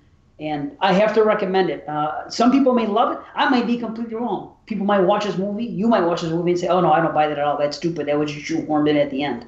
But I'm intrigued by it. I've heard good so. things about it. I've... i think people should be intrigued by it, and I think people should check it out. And I think at the very least they'll like it. You know, yeah. I, I, but I did. I, I, I do have to say that during the first two stories, I enjoyed them, but they weren't anything to write home about. They were fine. You know what I mean? But I wasn't like there was buzz going on, so I was expecting them to be, oh, this is going to be this amazing anthology. But it was kind of like the, uh, in Southbound, that second one that everyone was raving about, the heart thing and this and that, and, and the way things connect. Oh. Initially, I was kind of un, un it, did, it was unremarkable to me. Everyone seemed to love that one, and it was kind of unremarkable to me because it was kind of one note. I get what the guy was trying to do, and, and I understand, and it was cool. But what blows me away about that now is the connectivity to the film as a whole and that story being included in it. That's but such a good film. I'm not gonna go on and on. It is a good film, but Half Head Explosion. Check out Ghost Stories. There you go. And Southbound. and Southbound. We can't say that enough. I, I agreed. All right, guys. I'm going to take you back a little bit now. This is not from this year, but uh-huh. I watched, you. finally watched Dave's number one movie of last year, Brimstone. Oh, I'm so oh, curious. Wow. Okay. So, again, on our beautiful movie channels here. It's been on the beautiful movie channels, I think, since January, February of this year. But I just, you know, you start getting into watching 2018, and I just never got around to it because you need two and a half hours of your time for this movie. It's a long ass movie. Isn't that funny? Your number one movie for last year was a two and a half hour film. After talking oh, yeah. about one times earlier. Anyway, yeah. here it is. It's a great movie. I think Brandon, you need to see this, and I think it definitely needs to be a contender for is this horror uh-huh. or is this horror show? I'm not going to say it's not 100%, but I'll tell you, I questioned that. I'm like, what the hell was Dave talking about? Then I'm like, oh no, he's bang on. And then I was like, oh, what the hell was he talking about? there are horror, uh, like there are horror elements. There is that supernatural overtone without getting into it. Brandon, you'll see it right away. The movie deserves to be seen. It's epic. I mean, if for those of you that don't know the movie that I'm talking about, maybe I guess you should give a quick, uh, just a very quick synopsis. A triumphant epic of survival and a tale of powerful womanhood and resistance against the unforgiving cruelty of a hell on earth. It goes on, but I like that. That that's uh, that keeps it kind of uh, ominous. And uh, this is uh, more Western, but it's got this sort of overtone to it. Uh, it it's told kind of Tarantino esque, and so you're getting more of the story, of course, in different time periods uh, being presented to you out of sequence, of course. Love that. It is great. I didn't come in quite as high as Dave, but it's an 8 out of 10. And it definitely deserves to be seen. And I definitely need Brandon to see it because I think it definitely deserves to be discussed on the Is It Horror episode. Well, I'll definitely make sure I see it before then. I've been putting it off mainly because of the runtime. oh, it's worth it, man. no, I know, so I know it is, I know it is, but you know, I'm in that sweet spot of everything is 80 minutes. Sometimes you get some that run below 80. It's like, oh my god, I'm watching another one because that was like watching half a movie. And I didn't want I'm Dave, I'm not sure it's a pick a fight. I'm not saying it's not, No. but I'm just, I'm just saying it, like I, I, I was shifting back and forth. But one thing's for sure, whether horror or not, it's a fantastic film. That's good. Glad to hear that. Glad to hear that you love the film. You gave that a 10, right? I did. Oh, it's fucking Yeah. yes, yeah. It's, And you gave it an 8. So if I give it, a, if I'm with you, Dave, gets in the hall. Oh, right on. Yeah, that would be nice. That would be nice. I'll say this: people did not vote on it for Brimstone for Is It Horror. They they actually voted for Bone Tomahawk. So I know that will be discussed. I guess Brimstone could be our own pick. It's our show. We can pick a movie and Yeah. discuss it. Do whatever we want. We're I'll so- sum it up right now. He can find them wherever they're at. That alone speaks supernatural to me, and I'll oh. leave it at that for now. Uh, and I didn't disagree. I'm not disagreeing. It just, yeah. Horror. Episode over. Roll credits. Right. Roll that beautiful bean footage. nice. Okay, cool. Now we have another one we have to get into. We have two more that we are all on board for. That's what we'll do. We got to do the Derek B. We got to get on. Uh, yeah, we got to talk about our Patreon. This is our Patreon pick, and this one comes from Derek B. And his triple R is what's it called? It's called Cold Sweat, also Thank you. known as Sudor Frio. Man, I probably butchered that. Yeah, Well, I would okay. know. This Yeah, can be seen on It's on Prime. on Prime. Thank you. Yeah. That's where I saw it. Yeah, this one's from 2010 Cold Sweat, and it's Roman and his friend Ali seek out his girlfriend Jackie in a dangerous zone in a suburb in Buenos Aires.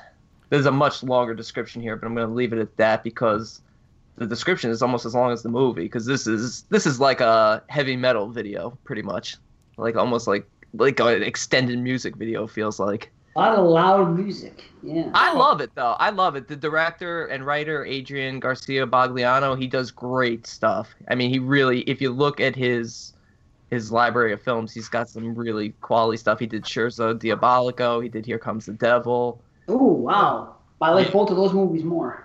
Oh, okay. I Yeah. had no problem with this movie. Derek is, is uh, as again, I thought knocked one out of the park for us. I hadn't heard of this film. It was not even on my radar. It was from eight years ago, so I don't think it would have been on my radar. And I thoroughly enjoyed it. It's what I love about this is you take a scenario, you take two people that think they're going into something else, or one person that thinks they're going into something else, and the tables get turned, and it turns into this whacked out, fucked up night of hell. And I thought the movie did it did it really well. I read one person said this was a slow burn. I'm like, what movie were you Slow watching? burn. What like were 70 you watching? minutes long. It can't be Go on. IMDb and watch and look, at some of the reviews there. I was shocked. I said, Wow. literally, it's setup and delivery the whole way through. Now, whether you believe in everything that's going on remains to be seen. But I was, I was on edge.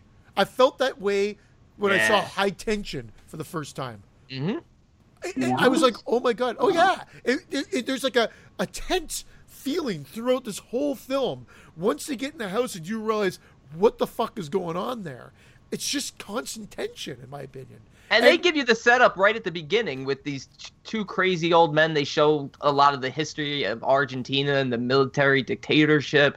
And basically, these are two crazy old men who have stolen dynamite, who have an agenda to punish, you know, the the women of uh, the daughters and grandchildren of the women who wanted equality from back in the day. That's that's as simple as it is. And these these two characters, they wind up in this house looking for for his girlfriend and shit gets crazy and it is super tense super violent super suspe- suspenseful and super fast paced. Not a slow burn at all. Think of uh, people without uh, people under the stairs, but without the rap ending. the first act and the last act, the first act was good. The last act was great. My issue was that I checked out in the middle. That, that after the guy found his girlfriend and she was covered and that whole thing, it went on for like 20 minutes and it was just too long and I checked out. I lost interest. And that. what brought me back was how crazy things got in the third act. But that's what happened to me. See, that, that, the suspense was, was, still there, especially oh, yeah. that that whole act was like him I didn't care getting her down onto the floor onto the tarp. Even though that was like a 10 minute sequence, man, that was tense. I couldn't. I didn't care about her. I don't know why. Yeah, maybe I, that's it because you care about uh, Allie more. Yeah, because, I think that's what it was. I, well, you know about the motive. You you immediately know that Jackie was there because she was meeting some guy. Like that's what we originally think. Yeah, I know that, and that was another thing too. Was uh, the way he was talking about the girl was his ex girlfriend, something else. I don't know what it was, but I just occasionally this happens when I watch a film. I check out, and when I check out, sometimes it's hard for me to come back, and I might have unfairly checked out. You know, that might be on me. The way you guys are talking about it, maybe I have to go back and watch it again. I have to be in a different state of mind or something, or I don't know what it was. I, I think what, something about that second act and, and the length of that scene, it just seems to me like they spent too much time on that girl. And if it would have been the lead girl, Allie, I would have had more invested. I just didn't care about this random girl. It just, I don't know why. It just went on. Maybe if it would have been shorter, it just seemed to me that there was too much dialogue and it went on too long and I didn't understand. It, so it, it went on a little long, Dave. I agree. Uh, I, and it's a little far fetched because she's drenched in that stuff just to get her out. However, maybe because it was a first time watch, I, I wasn't like, oh god, I wish they get to the next thing. I was I was like, wow, this is fucking tense. Get her down. Get her the fuck out of there. Come on, what the fuck is with this basement full of fucked up people? And like experiments gone wild. Like I've seen this before. This is like I think this was a third time watch, and I still had that same feeling of suspense because it just it just has that effect on me. But I definitely can see, you know, I mean, look, they're they're initially there looking for his cheating girlfriend, so uh, of course, and you can see the connection that he that Roman has with with Allie. So you you see that these are really our two main characters that we want to cheer for. So of course, when they find the girlfriend, who who gives a shit about her for real, but you know, she doesn't deserve what they're planning on doing to her. Of course not. Just yeah. me personally, I just something happened and I, I didn't get into the character and I, when I lost interest, it just took me some time to come back and I did come you know back what? in the third act. But... Yeah, you know what I was gonna say. What probably would have worked better is if they had found the girlfriend even quicker and it somehow gotten switched around where Allie was the one on the table, having to be yeah having to be helped. you know saved. If you she was the one, if she was the one in distress, she wasn't in distress long enough because she was a much stronger character. This is my issue. I was thinking of Saw, and, and then I wanted to go watch Saw. So I think I started thinking about Jigsaw uh, because I was thinking of that scene in Saw. Scene in Saw. Okay. I was thinking of that that scene with the guy with a lighter and having that nitroglycerin and having that yeah. stuff on them. Look at that's what I kept thinking of when I saw that girl with that stuff on her body, and they were talking about that. I kept thinking about that scene and the guy with the lighter who ends up in ultimately blowing himself up and setting himself ablaze. I was thinking of that, and I was thinking about first. I started thinking about Jigsaw when the guy gave him the game and said, "Okay, the math quiz and this and that, whatever the fuck was going on." Okay, let's play a game. So then I had Jigsaw in my head a little bit. Like, okay, this is a little Saw. Then they got to that, and then I started thinking about uh, Saw again, and then I, part of me was like, man, I want to watch Saw. And I started thinking, of, so maybe that's another reason I drifted off. Because not a bad in, in thing, Saw, that wouldn't, no, not at all. But in Saw, it would have been much quicker. It wouldn't have been a freaking uh, 20 minute thing in the middle with one person. It would have been, make your choice. You have 60 seconds. You know what I mean? Maybe that's why I love the fucking Saw series so much because everything happens in in a quick thing. There are no long sequences. That's okay. Do this, and you have this much time, or you're, you're gonna die. I don't know. now know. you got me wanting to watch Saw. See how that happens? I know, right? but anyway, I guess I'm gonna have to watch it again a second time because Derek hasn't done done us wrong yet. So there's no reason to think. And the way you guys are talking about it, you feel differently than I do. So well, I just love the simplicity. Set up, is, yeah. into the House of Horrors. We got to get out, but it's not just it's not that easy, and that's the movie. Yeah, you're on board with the characters, even though you're thrown right into it. Like there's Yeah. no there's no huge setup. You're thrown right into it, yet you're on board. You feel for them. You're there's clear villains that are established. They're evil. You're rooting against them. So it's it's it's a very simple, basic setup, but it works so well. Unusual villains, that's for sure. I liked it. I liked that they were two old men. It was unusual, yeah. It was. They were nuts, crazy. There was some. See the thing. Also, I remember. Um, see, you had issue with that movie, um, Stomp the Yard, or oh, sorry, Attack the Block. That's why I got confused. You had issues with Attack the Block because of the loud music going the whole time throughout the film. Yet in this movie, that's kind of what I was getting with the music. It, it- you know what it reminded me of? It reminded me of a of video game music. You ever play like a video game, like a like a, you know what I mean? You hear that uh, modern games with like crazy background music and and all this stuff. I felt like I, I was watching a, a video game movie with freaking video game background music. Funny, I didn't notice it until the heavy metal really kicked in, and then when the explosion went, and I thought that was like just awesome. It was an So- awesome Yeah. explosion, Yeah, the slow mo and all that Yeah, shit. so Yeah. It, it's funny that you say that, but obviously this, it didn't bother me at all in this, and it added to my tension. Yeah, So they, it worked. they used the music way. well. I thought as, as good uh, audio cues. Yeah, Yeah, I don't know. I, I, I don't know how much more there is to say, but I like again first time watch. Maybe maybe like I'm an eight out of ten. Like I thought it was a great movie. I'm right there with the eight out of ten. whew, I'm six out of ten. Wow. Yeah, I'm shocked. Yeah. I maybe again, it just might have been me that particular night. So um, I think I'm gonna have to take some time to go watch it again on my own and just, you know. I've always Watch it. enjoyed this film. I've, I've always wanted to own this film. It doesn't needs a Blu-ray release.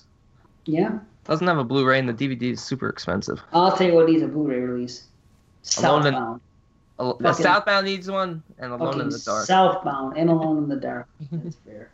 But yeah, thanks again, Derek. And you know, I am gonna re- I'm gonna revisit this movie, and the next time I do, it'll come up as a triple R again on my own, and I'll see if I had a different, you know what I mean, a different experience with it. So hells yes. yes, but as long as we're talking about Patreon, now is the time. If you guys want to join Patreon, there, there's many reasons to. We have some cool things on there. We have all access for a dollar. You can see uh, episodes early, hear episodes early. Pardon me. Sometimes see them. You know, we we put exclusive videos on there. A couple other things. We have drawings. We're gonna have a drawing here momentarily. We're actually gonna start a new game too. But anyway, www.patreon.com slash exploding heads. So get on there, and you know you can also pick a triple R if you're at that level anytime you want. I mean, at least you know, well, not anytime you want, but once a month max. But still, there you have it. Now, now if you're on the one or three dollars, you can get put in a drawing once a month and watch one of those films. But speaking of Patreon, more things on there. We have some messages that were sent to us on Patreon, and I am going to read them. The first message comes from Dustin Baker. Send us a message. Yes. Hi guys, just wanted to say the show's still a ton of fun, and it's always a highlight to my week when a new one drops. I also had a potential pick for triple R's for once. I usually don't throw one in unless something comes to mind that feels unique to discuss. Anyways, during the Reanimator show, you guys mentioned the first film having a bit of a downer ending, and that suddenly sparked in my head 1965's Curse of the Fly. I haven't seen it in quite a number of years now, so my memories may be off, but I remember being quite impressed by it and how somber of a finale it had, especially for a B flick from that era. It seems like it could be a distant relative to Reanimator, though certainly different in tone and explicitness. And I realized I never hear anyone talk about it. Horror, etc., may have covered it like nine years ago, and that's it. It's like it has disappeared or something. So, anyways, if you guys feel like it, it'd be nice to hear someone talk about Curse of the Fly. If for nothing else, to see if I'm crazy for liking it that much. Though, if you guys plan on doing a franchise show for The Fly or something, then just ignore this and I'll wait for that eventual show. Sorry for the long message. Thanks, and thank you for such a fun show. Thank you. Yeah, So- thank you. I don't I've think never I've seen ever Curse seen. of- Yeah, yeah. neither here. Sorry, Me Brandon. neither. No, I've, I've never seen it. None of us have. I don't think we plan to do a Fly retrospective because what the hell? I think there's a bunch of Fly movies, like old school. There's Well, yeah, I've Oh, seen yeah, Return of the lot of- Fly, and Return, Curse, the two new ones. Right? As much as I love Cronenberg's The Fly, I, I don't think. Actually, I think we're, we're pretty much booked up for the with franchises now. So yeah, so we will do Curse of the Fly. Next show we'll do a triple R for Curse of the Fly because because he asked, because he's on that level and he reserves the right to ask. So any anybody listening wants to do, you could do the same. So there you go. Curse of the Fly. We would discuss it. Everybody's really Ask excited and about. it. you shall receive. There you have it. There you have it. And then we have another message from Amanda W. And looking forward to the next show. Would love to hear your thoughts on the recent announcement from Scream Factory and what titles you might pick up. So, Scream Factory. Return of the Living Dead 2. I, and I'm not kidding. a I'll, little I'll. I'll grab that. I don't care. That doesn't It's come all out I'll right. yet. grab. I, I'll grab it eventually. That wasn't one of the. I think the the 14 new ones that were Oh, announced. I know, I know, but it hasn't come out yet. Comes out Yeah. like in two weeks or something like that, or next week. Oh, really? I thought some. Oh, maybe only the early people got it. They got the first thousand copies because I know some people. I think Alex got it. So uh, some There people. was a lot I was excited for. I'm actually excited for a collector's edition of Urban Legend. I know Schroyer will be happy to hear that. See, I don't care about Urban Legend. I like uh, Urban we Legend. watched it. I did it. Did it like make it your too. top fifty? It did Did make it my top top- 50. Did it? Oh, well, then, then I would buy it too. Any movie that's Yeah. in my top fifty, I would buy a Blu-ray for. So that there you go. I was happy for that. I'm obviously ecstatic for Candyman, and uh, I'm I'm happy to see a, a nice edition of Sleepwalkers. I, I like that film. I am too. Yeah. I, I always I always enjoyed that film. There were a lot of good ones announced. I mean, people. I, I'm guilty of this too. We get our expectations up because we start thinking. I know I thought Alone in the Dark was going to get announced. I thought Fright Night was maybe going to get announced, and then you don't get the ones you expected. But they had a lot of good announcements. I mean, they're putting out collector's editions of Trick or Treat. They got that Critters box set coming. They got uh, what else do they have? Creepshow coming. See, then though, I I already have Creepshow. Of course, I have fucking Creepshow. I got on that. I, man, it's expensive when you add shipping and the thing. And. Yeah. I, I paid top dollar for Creepshow and for Trick or Treat. So therefore, I am not getting any of the ones on the latest announcement because those two came like a few weeks before the big announcement that she's talking about. But I already paid for Creepshow and Trick or Treat because it, I think it's only like a thousand or fifteen hundred or whatever it is to get the whole thing. To get the lithograph and stuff, yeah. And I love the movies enough that, Yeah, that you, make sure you'll frame those. You'll frame those. those I have to get. I have to Yeah. get them, especially Creepshow. You know what I mean? I, I absolutely want to see Candyman. I'm excited about that, but I have a feeling it's not going to sell out right away, and I'll just be able to score it later on. And if not, I'll, I'll get the Arrow one if I have to. But I mean, Yeah, well, none of these. I mean, none of these are limited except with the amount of lithographs and you know posters. Usually, that's usually what's limited with these. It's not like they're gonna stop producing copies of Candyman. If they sell out, you know, Candyman in the first day, they're gonna make more.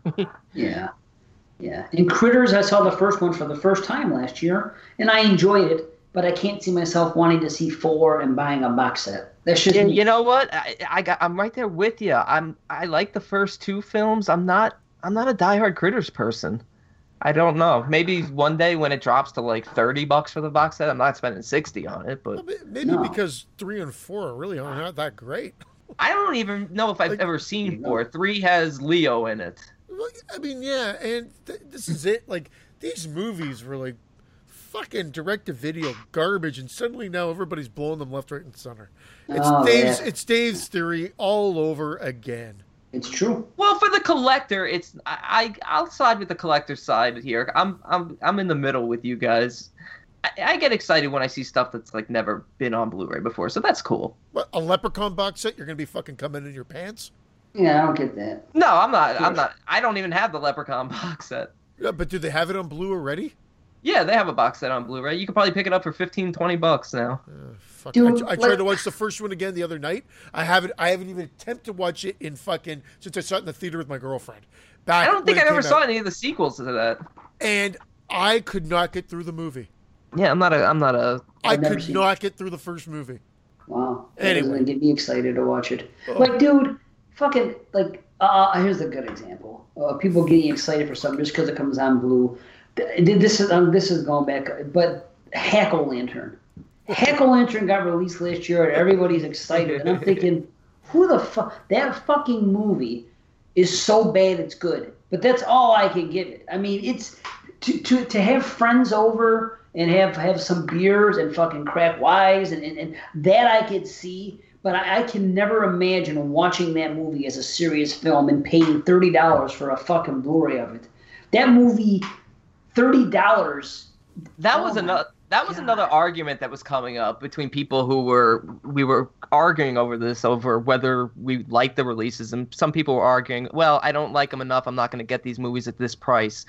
To be honest, nobody should be paying these prices for these movies anyway.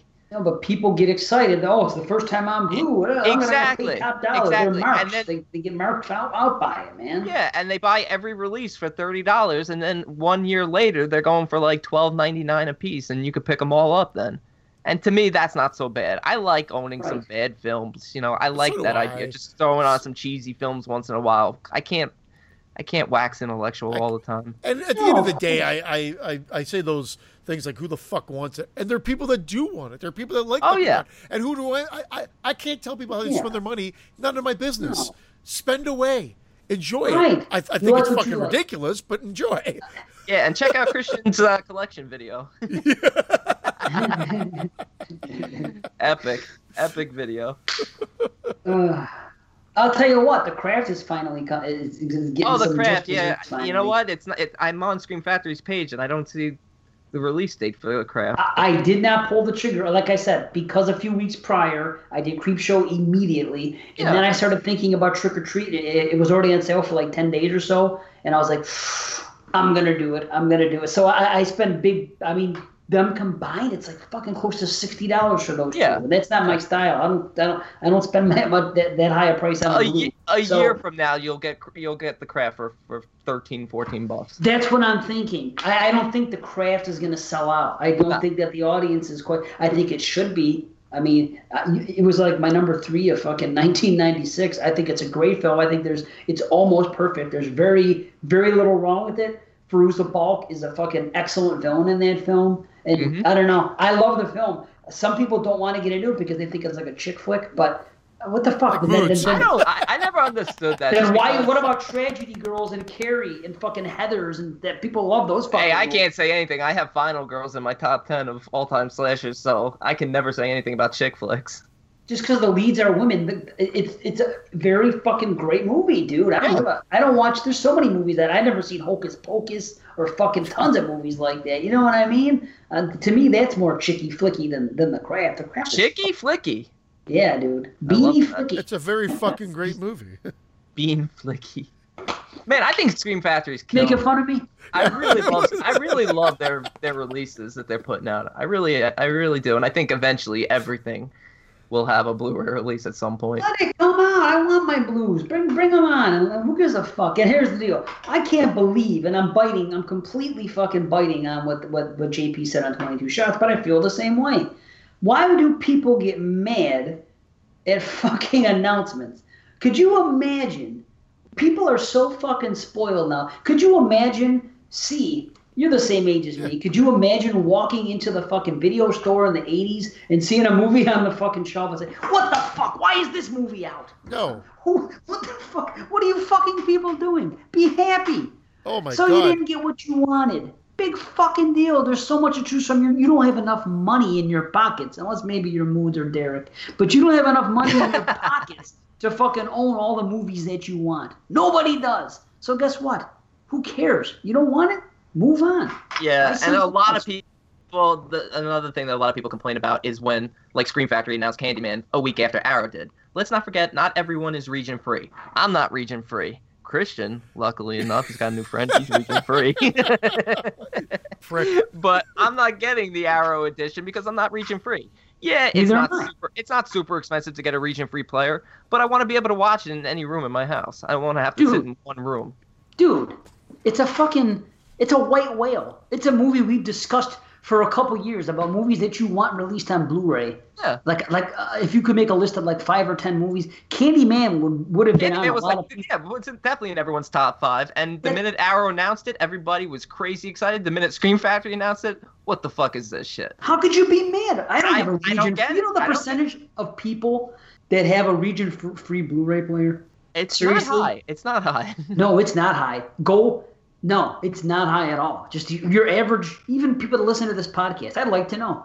Seriously, how many people have a region-free player? I, you think that people will be ecstatic, fucker? You think that people will be ecstatic that Candyman is finally getting because they don't want when the arrow was like okay, I said okay great is is is it going to be an all region or is it just the UK? It's just the UK. Yeah. Fuck. First thing I thought, well maybe Scream will get it.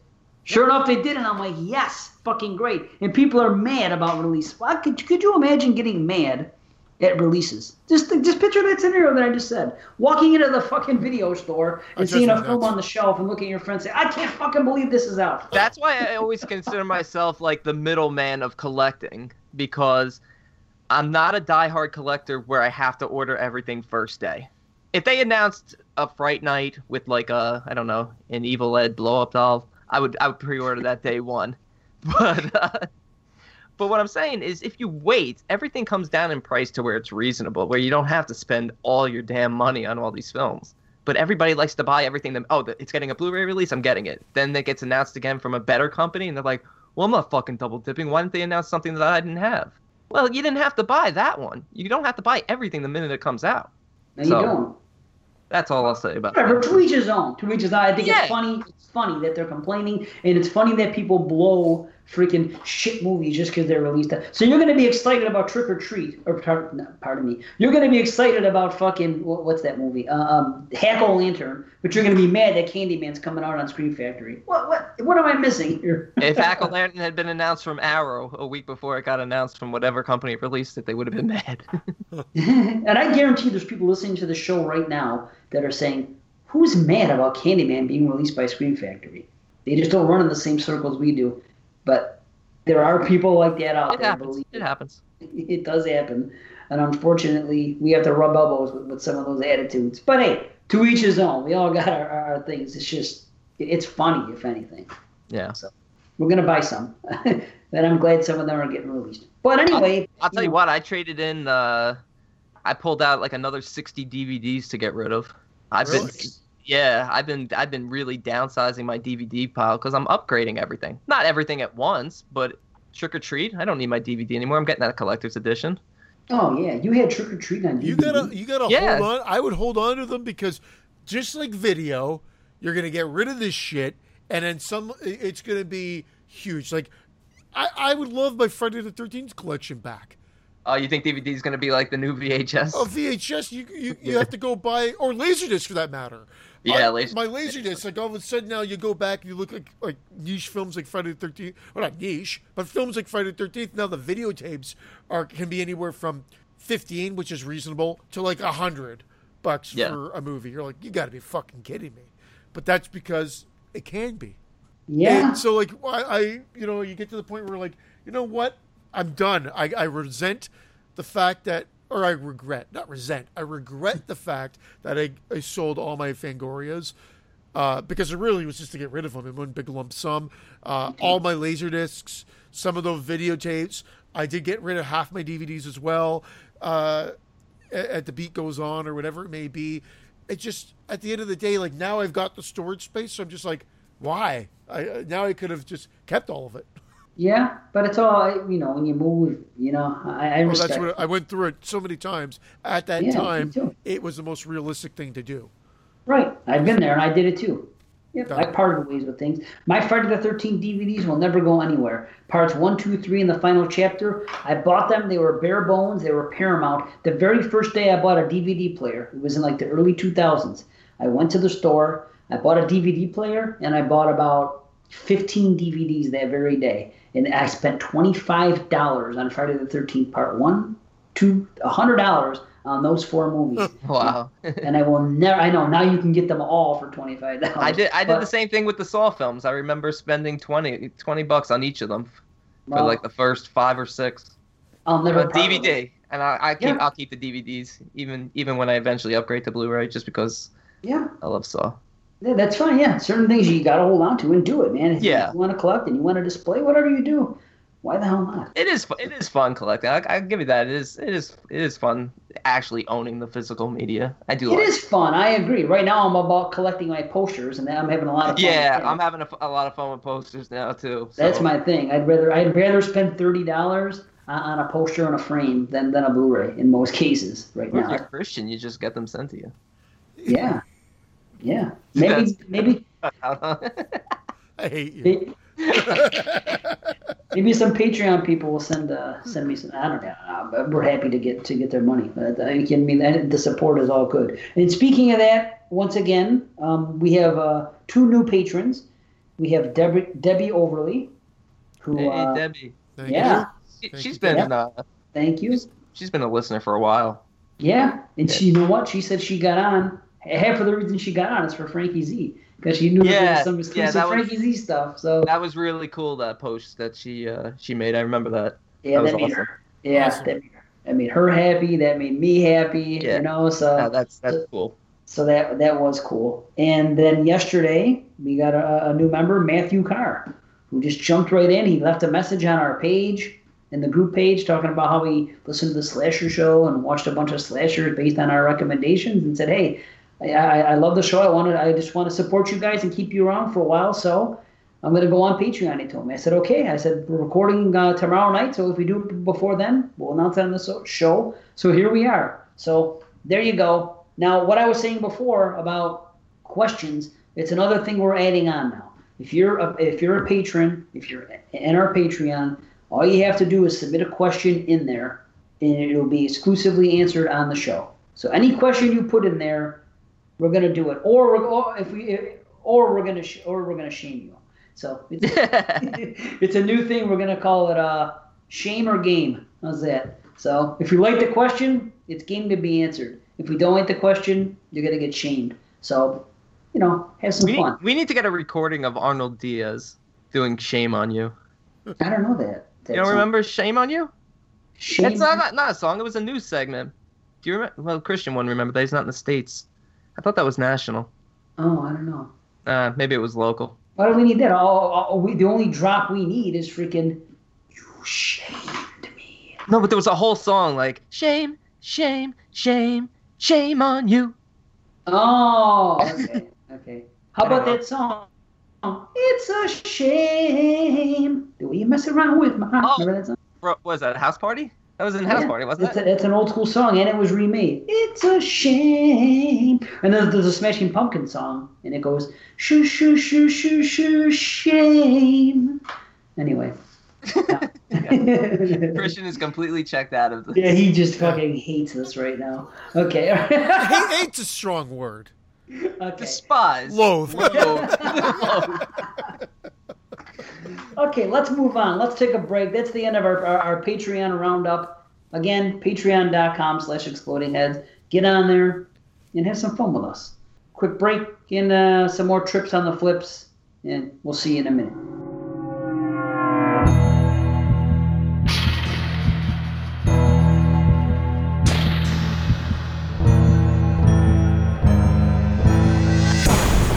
And we're back. Okay, so forgot to do the Patreon drawing, so we're going to do that right now. This is anybody that's on the $1 or $3 level. All the ones have one entry, and all the threes have three entries. So we have between 1 and 30 right now. I'm going to put the number in. I'm going to generate it, and let's see. Oh, actually, no. Uh, B, give me a give me a number Uh, between go- between 1 and 13. Sorry. between one and thirteen. Okay, let's go number nine. Okay. One, two, three, four, five, six, seven, eight, nine. Uh, C, give me a number between 1 and 13. Four. One, two, three, four. Number 28. 28. Okay. Twenty-eight it is. The number 28 is James Caux. There you go, homie. Hey. All right. Good old James. James. Yep. Get back to us and tell us what you want us to triple R, and we will do it. It's simple as that. And don't say Psycho 1998. Please. Let me put ideas in his head. I wanted to be able to say I dropped dead without ever seeing that movie. I've said that out loud on podcasts before. I wanted, I really, I want to say I've never watched that movie. I wanted to die without ever seeing You know it. what? That's not a bad way to go out as someone who's seen that movie. I saw the theater. nice. oh, Wow. No shit, huh? Okay, so time for another trip. I guess I'll get on mine. I've been going first, right? So, okay. This movie is, I gotta tell you, I, I think C said it last show or the show before, maybe, but you said something recently about zombies in the last couple years really making a comeback and being a, a strong subgenre for horror again. I got to tell you, uh, I'm with you. I still have not seen Cargo. It's Yeah. on my list. I know it's on my list. I know you liked it. So, but I saw I, I've seen Ravenous. Uh, there was two or three last year that were really good. Stains the Sands Red, and what was the other one I liked? There was another one too. I forgot. But uh, what was that one? What was that this year? Either way, long story short, they're they've been doing pretty good because people they've been flipped on their ass. They're not just zombies walking around killing people. They're taking the approach of uh, of Romero and, and you know and, The Walking Dead to a degree, where it's about characters and about the people, and it's not the World War Z shit with people running around, you know, in hordes just tearing people up. It's it's different. So gotta say I like it. But this movie here is called The Cured. Has anybody seen this one? no, I wanted to. Uh, Jason It was on Lloyd spoke list, very actually. highly of it, and it's on. It just came out somewhere. I don't know if it was on Shudder or, or what, but I noticed it was out on something. So I gotta I gotta check it out for sure. It's on Prime to rent. Well, it's not Prime. It's on Amazon to rent. I know that. and That's all I know. But I'm gonna le- read the uh, the synopsis on the B. It'll be easier that way. A disease that turns people into zombies has been cured. The once infected zombies are discriminated against by society and their own families, which causes social issues to arise. This leads to militant government interference.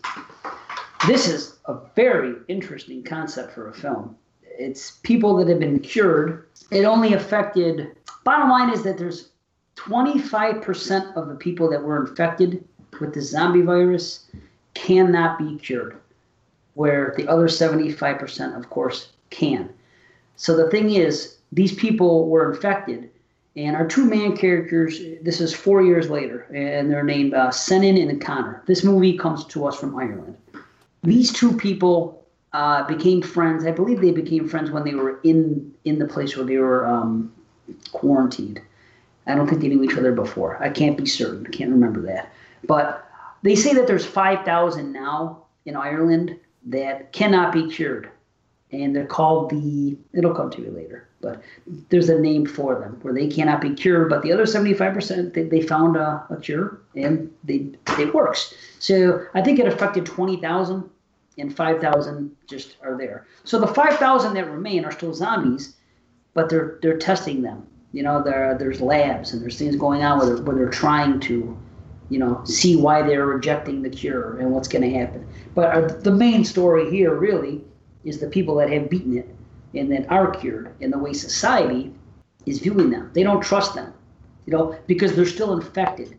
But they're but they're but they're, how, how can I put this? It's still in their system, but they're cured. Like in other words, the ones that are zombies, the 25%, if they break out, they'll kill people walking around, but they will not kill the people that were once zombies that have been cured. They have a different scent. So to, to the zombies, they're still one of them. So it's the other people that were never infected to begin with that are the victims here. So they find that a little fishy. Well, you're still one of them. They won't attack you. You know, it's there's a, a, a lot of social commentary, and it, it's so believable because I've never seen a movie do it quite this way. And something else is that they remember what they did. So if you become a zombie and you kill your whole family, and then you get cured later, you remember that you killed them. Your memories are still there. Something else we haven't wow. seen before. Yeah. It's quite interesting. It- It's a, a different dynamic of a zombie film, and it's really cool because this guy Senan gets out, and he goes back to his sister-in-law. So his brother was killed in, the zombie infestation, you know, and he goes back to uh, his old house. I think it's his old house because his sister-in-law is there, and uh, he, she has a son, and his name is Kill Killian, and her name is Abby. Very pretty girl. Actually, it, it's Ellen Page. Ellen Page plays Abby. And it took me, I was halfway through the film and I just could not get over this girl, her personality, uh, just her attractiveness. I was like, man, this, this girl's pretty. I liked everything about her. And then I looked her up eventually. I said, oh, that's Ellen Page. I didn't even realize it because I haven't really seen her. I've seen her like in a trailer or two, but I haven't really watched a movie with her in it since fucking Hard Candy, you know? So I wasn't even, she was a teenager then. Anyway, man, she's what? Yeah, she's great. She's great in everything she does. She's great and she's so pretty, man. She's just Yeah. something about her. He goes with her, and the other guy, Connor, goes tries to go back to his father's house, and his father wants nothing to do with him. I think he killed his mother, and I think he has something to do with it, obviously. And he just does not want to forgive him, and that's just the way it is. It's it's, it's a very it, it's political times. People don't know what people have very strong opinions. So now this Connor guy kind of forms another group where they're being discriminated against big time. So the, they want to rebel against these people. So they're trying to find ways in order to get things done where they're, they're going to have casualties. And it gets, like I said, it, it's real hectic times. There's a lot of civil unrest. There's a lot of conflicts. There, there's like, you know, almost Romero type drama in here.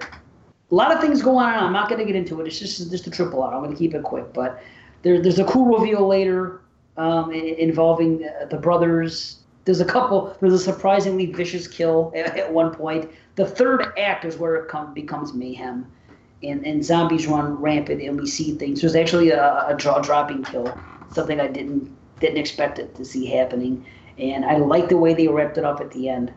But I, I'm I'm not saying this is amazing. It's not it's not a full head explosion, but it's close. It's still a half head for me, but it's movie that I would still consider great. And if you're a, fan of zombie films, infected films, you really have to check it out because there is not a movie like this. There's a there's so much going on that doesn't like the first two acts is pretty much drama, and then it gets we say this a lot lately, and then it turns horror in the third act. That's when it really focuses on the zombies and the attack starts. And but there's so much civil unrest and plotting and things going on and people that have different motives and different groups. It's a very interesting film, unlike any other zombie film. So, The Cured. I Check- like I like the idea of a serious themed zombie film dealing with cured zombies because I mean the only other film that I could think of where they became cured was Warm Bodies, and I don't hate on Warm Bodies like so many people like to. I don't know why they hate on that, but I I love the more serious approach zombie films. it's really cool because you have just different, you know, it's like political. You have different people coming from each end. Yeah. saying, we got to Yeah. wipe these people out. We can't trust them. And then these people are, are getting pissed off. It's like, why the fuck don't they trust us? We're fine. And, Yeah. it's just things going on. And then just, yeah, got to Cool. check it out. People, I think people might even be coming in higher than I do. But Definitely Think check that out. Looking forward to it. stuff. You All going. B? Yeah. Yeah, I'll go. Uh, I'll go quickly. This one's one from this year. It popped up on Prime, and it's called A Taste of Phobia. This was put out by Artsploitation Films, and that is a line I used to actually collect, and I'm glad I don't collect that line anymore. Really? For the, for this anthology movie, produces Vestra Pictures assigned international directors with a phobia and sent them to work making a horror short about it. So some some of the phobias we deal with in this is uh, fear of medication, fear of germs, fear of hair, uh, fear of feces. There, there's 14 of these, and each one gets progressively worse than the previous. And when it already starts out at the bottom, it goes fucking to hell pretty quick. terrible acting, terrible set designs, no gore whatsoever, no writing, no di- no direction, nothing redeemable about any of these 14 stories. In fact, if anything, these these shorts are so hysterically bad that they should be used to help real people afflicted with these phobias. I tell you what, if you had a fear of any of these things and you watched a short based on it, you would laugh your ass off and be like, you know what, I'm cured. What's this called again? A taste of phobia. I'm I, you know what? It, it just seemed like an ABC's uh, of horror. ABC's of horror? Is that which one's your show? Which one's the movie? ABC's I- hidden horror.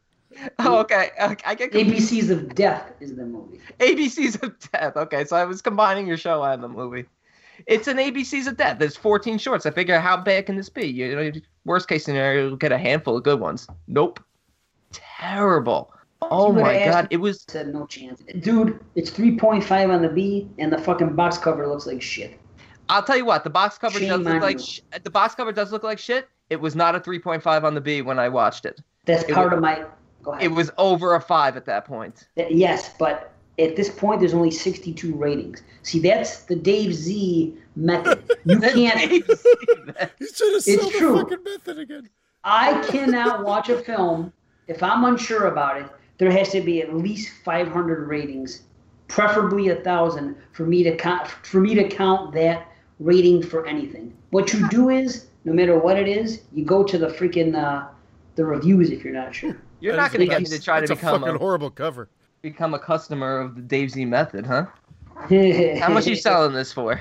Hey, Um, It's free. And any anybody any headite out there wants to know, I keep saying, just message me. I'll okay, tell you. I want you to the- judge the next one I'm reviewing because I, I I do have two uh, left, and so my next one is. Going I didn't to even be- give a rating for this. Oh, I'm so sorry, Brandon. No, it's thought you were- okay. No, no. What is your rating? Uh, my rating is a 0.5. Oh, It's an implosion. It's a full head implosion. This is the worst movie of the year by far, and nothing will ever come close point to it. Oh, it's Wow. despicable. In fact, it, just real quick, I'm sorry, Christian, but real No. quick.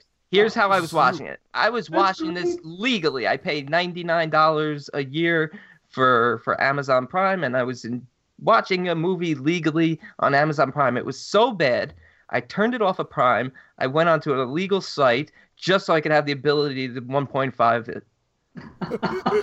and that's how I finished it. And I even two times did a bunch of times. And you know what? Nice. it was just as bad at two at two times the speed. 0.5 out of 10. Shame on all 400 directors. Oh, I, I would love you to check. I bet you anything though, this one has a little bit more merit than that, but not much. And it's called Shh Hold on. Shh. S H H H. H. Okay, 2018. Okay, hold on. Let me tell you what it is. Don't look at the 3.7. Yeah, oh, go- you look at- 3.7 on the B, only 67 ratings, uh, two red flags, and, and the box. The box How is come better than not How come you're not shaming Christian? because the box shame- the box is better than taste uh, than uh, Yes. Tasteophobia for The box is better than Tasteophobia. It's actually I, I, I, and actually it's not a bad box. it's not a bad. It's not a bad box. I, it's I'll not stand bad. by It can that. be taken a certain I, way. I've eaten Yeah. worse. Okay. However, the movie is bad. The movie is bad. And okay, so this movie, uh, 2018, directed by Jason Rutherford. Uh, while Harris and his mother enjoy bonding at the movies, it seems the jerks in the theaters are making it harder for them to enjoy the show. Soon, someone starts murdering those disrupting the film, and now Harris finds himself not only confronting his past, but questioning his own sanity as well. Here's the major problem with it. Major problem is it's an ultra low budget movie. And again, I don't do well with ultra low budget movies, so I try to go in with an open mind now. But this one is just like even watch the trailer to this, and you'll see like shots where like there's like electrical equipment all behind like people's heads and you're like "Wh- why didn't they frame this differently? So there's like bumbling cops that are on the case. There's some really bad gore. It really tries to be shocky. So like i can see certain people liking this. Where i think uh, um, if i'm going by memory because i saw this a long time ago but i believe it was um, a pregnant woman gets stabbed and her baby falls out or something like that. Like it, it just it tries to be like a trauma movie but Yeah. it falls flat i love the premise. I love the fact that you know it's going after all the people that are annoying in the theater and kind of killing them off. However mm. it's not enough to pass the movie by any means. And it it, it is like a 3.5 out of 10 tops. There's a couple I, I laughed a couple of times here and there but i cannot recommend this movie for anybody to see. Well, I can't even believe it. This is the original cover. Look at that.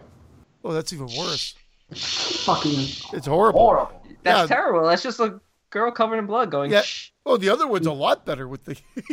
Yeah, but see, when you look on the B, sometimes you see get the original cover, and you can look at that and know it's terrible. Oh, I got to admit that cover art that they're using now is actually pretty cool. yeah, I think so too. It's, it's an old school art artwork cover. Yeah. And the movie has like obviously the movie has the setting of a movie theater, and so that's cool.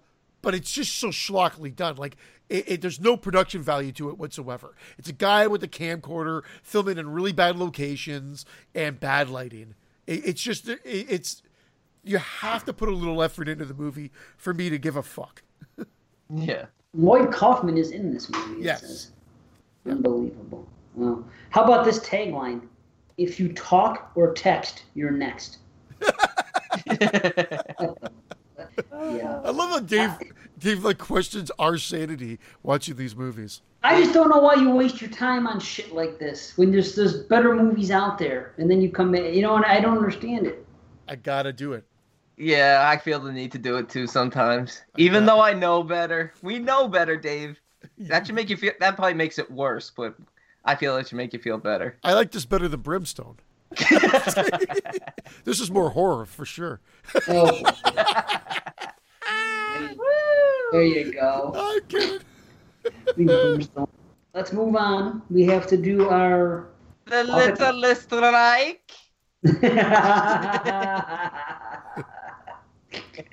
Indeed, the little like. Indeed. Every time he says that, I want to go indubitably. Indubitably.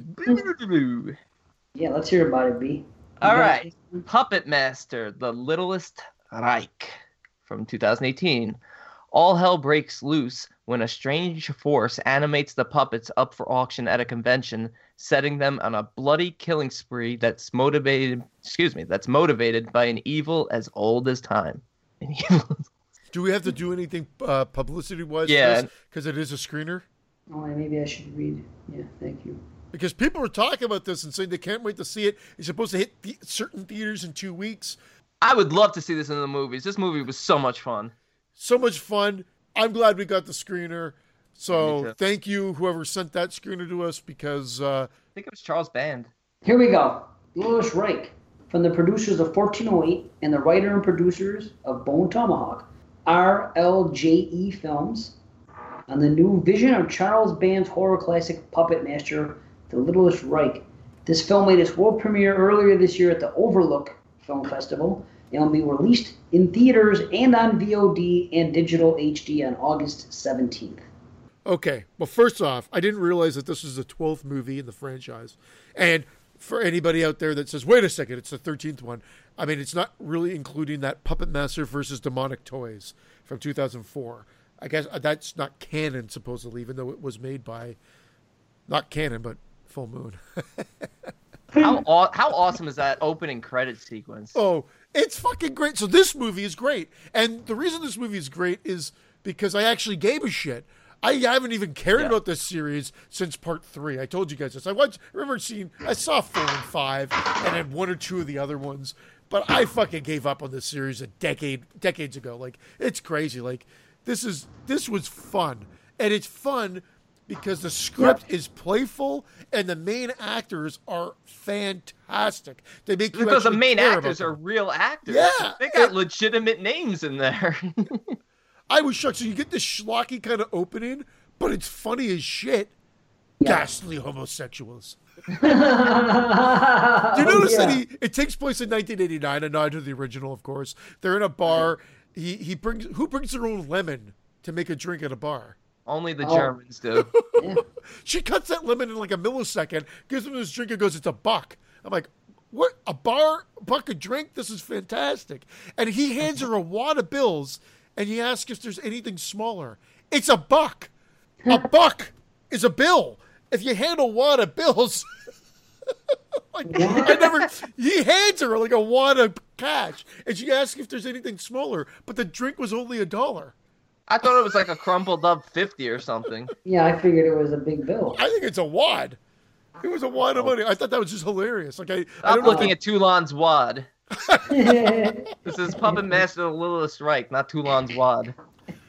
Fangoria. Fangoria is responsible for this. Yes, film. they Yeah, are. Nice. for distribution. I mean, when did Fangoria release anything worth anything film wise? I feel ya. Fabio Frizzi doing the score to this? Yeah, Fabio Frizzi, and it works. It's good.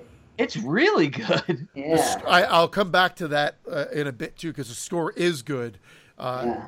and that's that's it. Everything about this was I surprisingly way above average, way better than I was expected it to be.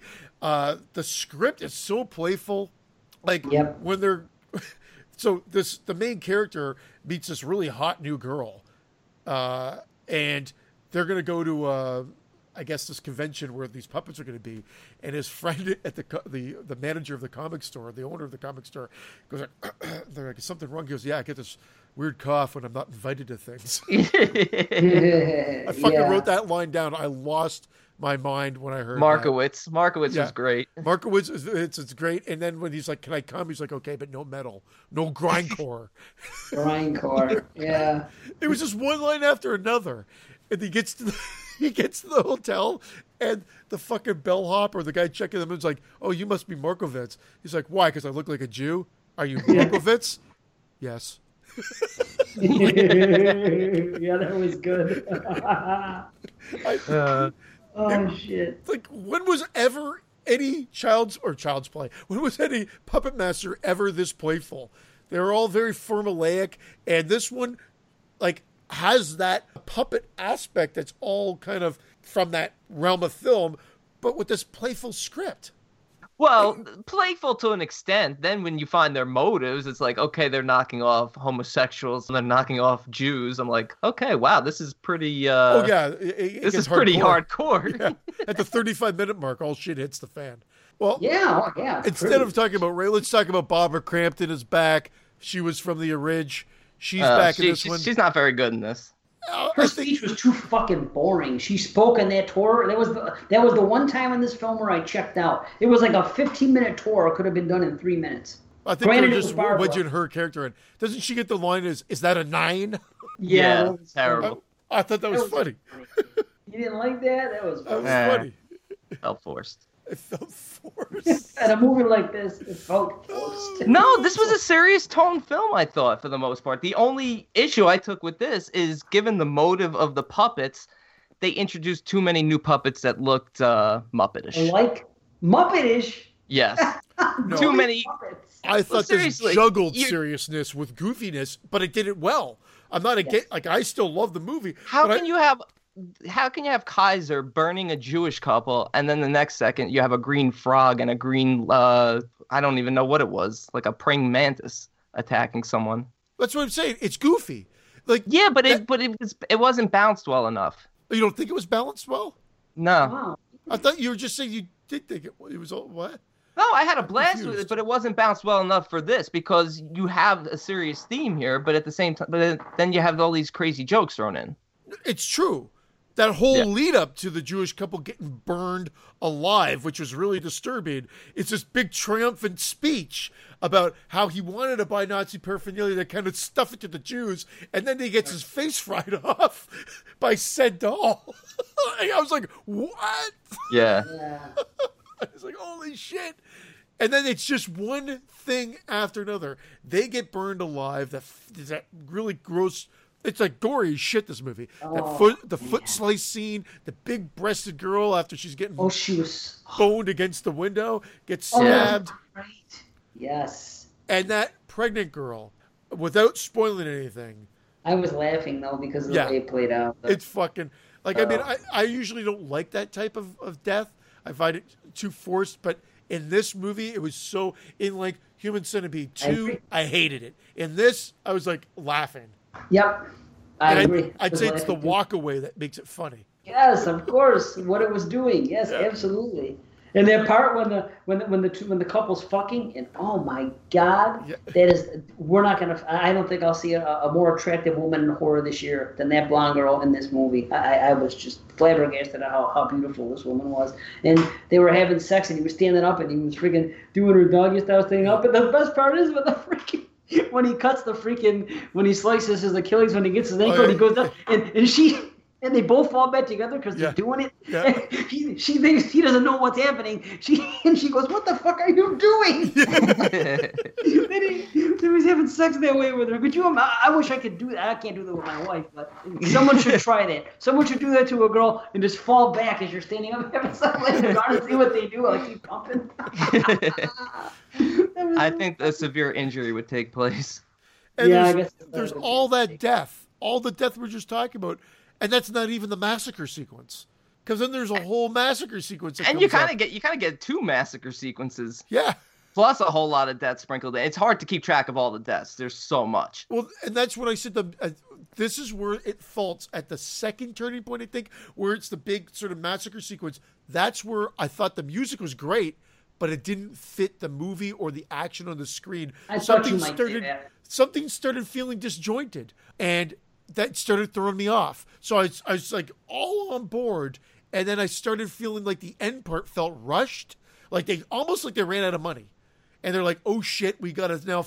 Fit everything that we've done together to kind of put this into a clean package. I'm not saying it ruins the movie by any means, but I feel the like it was intentionally done that way. I I, feel like know it was intentionally done that way to start a whole cash cow here. You know, to start a whole new franchise. Oh well, of course, but they, Sure. but there there was definitely after this big setup and everything that we got, and they deliver on so much. I felt that the climax kind of was a bit lacking. However, you do get I kid death, and you get a line that line, "Kill that fucking baby." What other movie has a line like that? Baby Hitler in the Oh, oven. fucking Oh great. yeah. It's it's Yes. fucking it's fucking great. It, it's a little It's choppy. It's a little it's a little sloppy editing at the end. Uh, but you know what? It it didn't destroy the movie by any means. And I love the actual end where he's at the, the, the comic convention and everything like that. And we Yeah. and as you said for the cash cow thing, spoiler alert, it just says to be continued. Right. You know, the jump death thing got me. That was cool. Ah, Towards Oh, end. when she misses the dumpster. Oh, I was not expecting that. Yes, but I, I will complain that all of a sudden there was a solution. That was a little weird. Like it, it happened so quickly. Oh, I'll just do this and I'll do that. Boom, and a, a whole movie of all this stuff, and it's a sudden solution. But despite that, it was still a solid ending. The I like it I like Markowitz using Ms. Menorah as bait. Yes. yeah. that was good too. We didn't even bring up the best character in the film.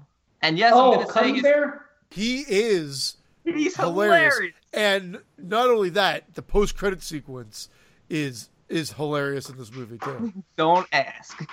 Wait a minute. Here's what I want to. Getting back to that, Sorry. Toulon. Toulon was the weakest part of the movie. But here's the deal. The ending I- with him, I didn't like.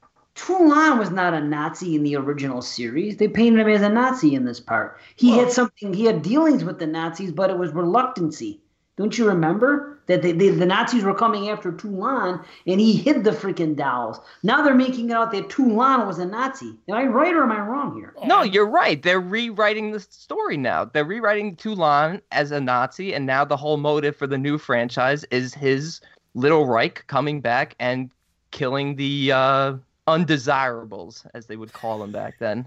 Yeah, weird, huh? Killing Jewish people, African Americans, and cuddly bears. How about that girl at the end? And the guy said, and he goes, and she said, eh, 60% chance. You know what I'm talking Oh, about? Yeah, right before he dies. Right. Yeah, that was great. well, Yeah. again, a, a good script play. There, there was a was some good good sh- banter. Shal- back and Shalom, forth. amigo. Shalom, amigo. That's what he says right before he dies. Yes, he did. I want to. I want to be remembered as a great Jewish hero. Shalom, Yeah. amigo. yeah, that was good. That was good. What a fun movie, man. Good gore and fun. Yeah, a lot of fun. I just, I just wish they had maybe made all the puppets a little bit more Reiki. Oh, really? I got tired of the Reiki aspect. No. I like. They're the scary. They're the scary ones. When you got like a grasshopper running around, it just kind of threw me off a little bit. Baby Hitler was okay because at least, it, at least it has to do for. At least it has to do with like the time period, you know, the the Nazis and stuff like that. But it just the bugs and stuff and the the animals didn't make sense. I don't remember bugs and animals. I There was like remember- a there was like a green grasshopper or something. There was. What is this? Fucking uh, Dracula 3D, our general? I don't know. There was something. There was something green, and I remember thinking these look third Reiki, and this green guy looks like first or second Reiki. oh, Well, there's a bunch of new puppets too, and I, I am assuming they're new because there's a drone one that just flies around Yeah, That's and it was whatever. Yeah. yeah. So I mean, I, I again, I assume these guys are new. I don't think they're the Axis trilogy, whatever the fuck it's called. The three that came out. I never before saw this. those. I, yeah, I, ne- I never. s- I I only saw like the first five, and you know, I don't really remember them that well. I watched the first four last year. I, I, I saw the first one when I was a kid, and I didn't see any ever since. And last year, I talked about it on the show. I think I reviewed all four of them when, in like Yep. in like As I said, I watched the first four, and I didn't feel the need to watch any more after four, and that was it. And then I watched this one, and this one was a lot of fun. This was Great the best gore. out of. This one was better than any of them from my memory. But I'm not a huge fan of ratings wise. series. ratings wise, I I rate it the same as the original Puppet Master, and I, I quite enjoyed that too. Well, again, because we're it's a new movie and we're doing our head ratings, I Right. give it uh, half a head explosion. Yeah, me too. Me Half too. head explosion.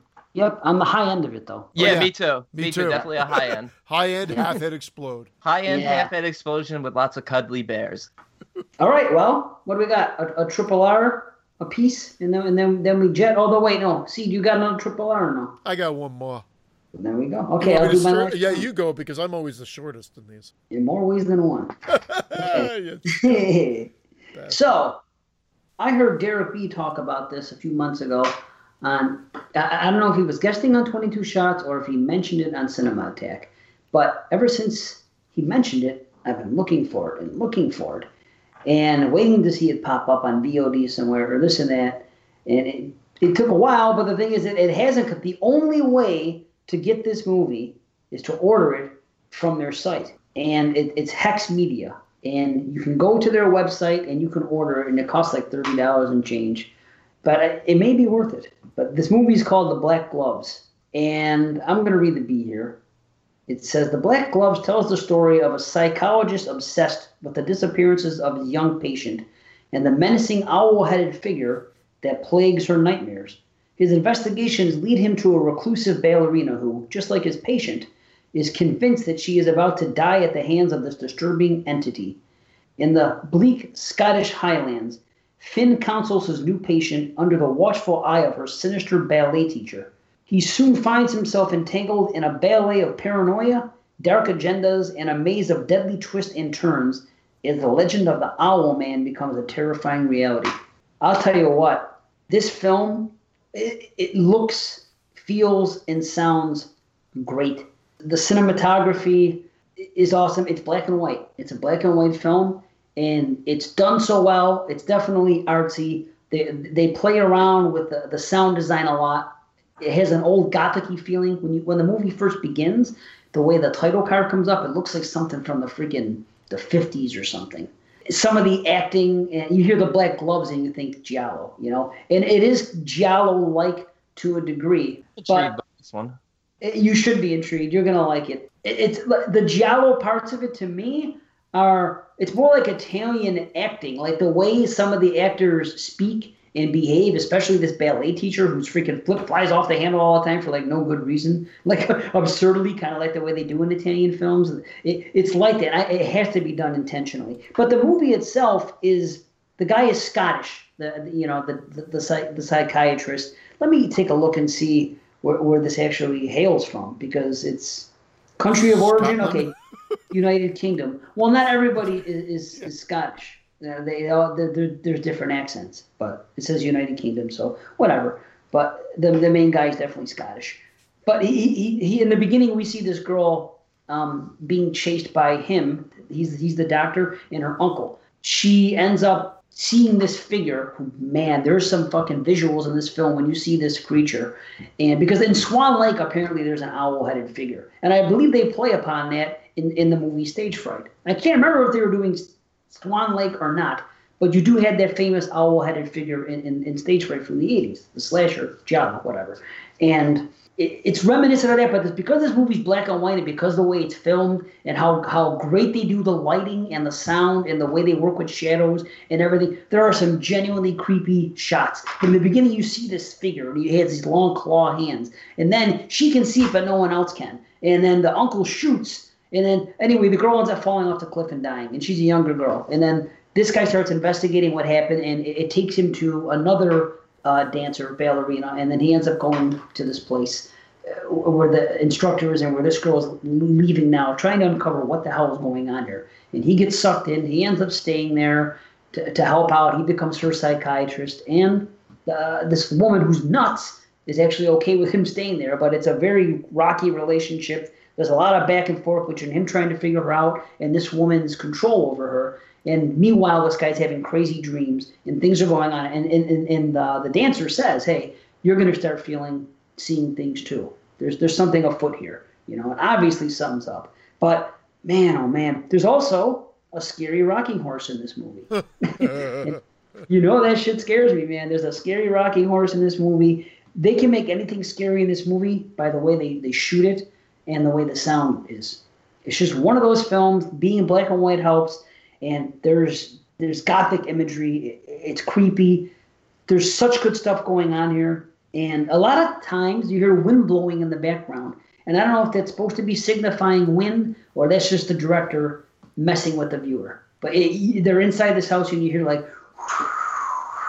outside a lot, and I don't know. There's just a lot of stuff they do, and the performances are cool. The story is cool.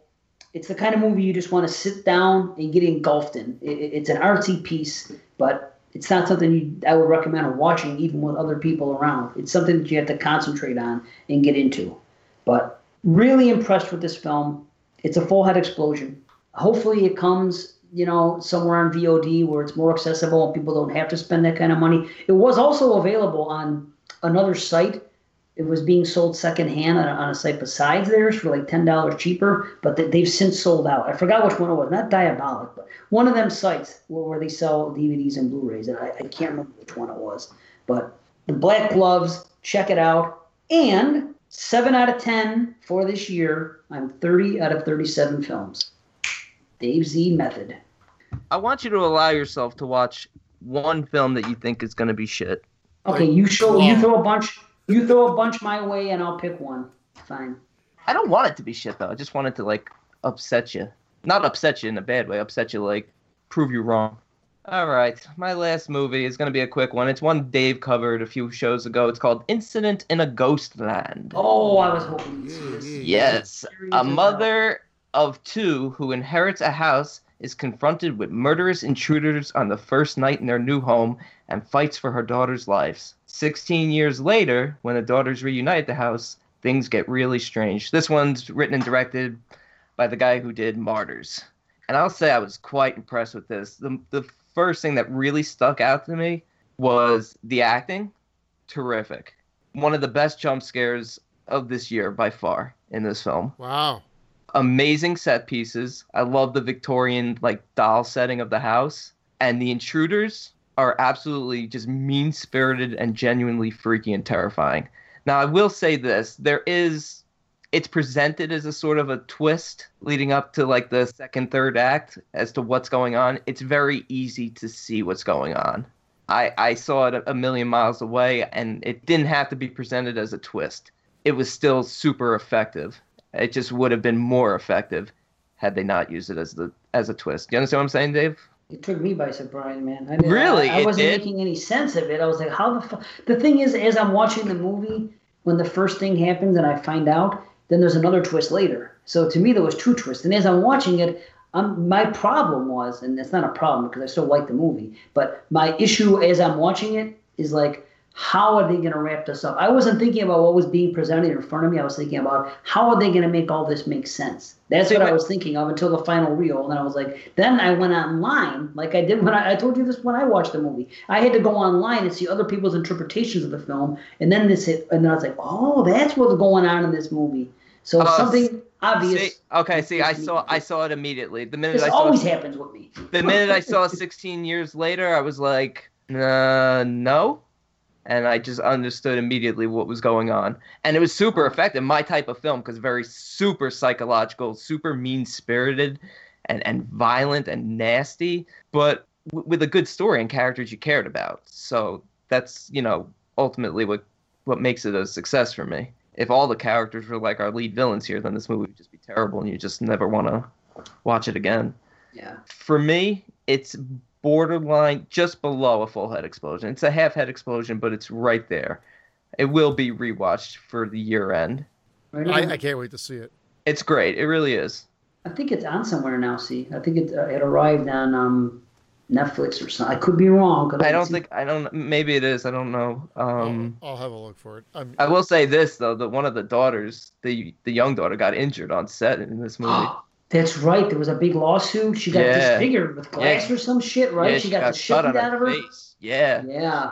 because these girls were beat on, just like Martyrs. Same guy that did Martyrs, and that's- like I said, didn't I say there was there's there's similar dynamics to this movie? yeah with it's Martyrs? it's definitely it's definitely on a similar wavelength not as the same wavelength it's mean spirited and it's it's brutal at times but Mhm. it's uh it's really well done he's this director knows what he's doing definitely. All right, my last film. It's called Scarecrows. It's not the 1988 Scarecrows. It's a new one, a Canadian film. It was shot an hour away from where I live in Markham, Ontario. I got to tell you, once again, from a technical aspect, a great looking movie. It sounds good. The acting's great. It, it, looks good. I mean, there's no issue there. The downfall is the first half is really good, and I was on board, and I thought I found a hidden gem, and it kind of falls apart in the second half. Now, I lost every note on this movie, but I do recall how much I enjoyed the first half and where it was going, and all the build-up, and I just thought it, it, the payoff was so run of the mill that it was forgettable. I am going to give you a little bit. So here, here's here's the plot line. It's very short. Teenagers are kidnapped and made into scarecrows that are left to die in the crop fields. Boom. Even funnier than that, it's two reviews that were on, uh, that are on IMDb as we speak that I have to read. User reviews by JFA. I liked that part in the cornfield. Nine out of ten. it was really funny and scary. I recommend it. I like that part in the cornfield. Okay. He likes that part of the cornfield. And then this one was an 8 out of 10. Fun, old school B movie slasher with campy fun and sexy girls by Dark Lord Mark. I have no idea what the other reviewers were watching. This was a fun movie. It had sexy girls, horny guys, and a poor moral compass for the heroes and heroines. That's The why you liked it, Christian. Had very good pacing and never boring. The film is unique in it. It was mostly, if not all of it, was done without CGI, a rarity today. Everything looked real. The locations were actually somewhat beautiful in that southern trailer park type of way. Really, I didn't, I didn't notice that. It's essentially about a slasher killer who uses a gardening tool to catch his victim and do vile things to them. It has some nice gore and some nudity. The girls look nice, their bodies were natural, and you felt like you could get with these girls. It's kind of a creepy review.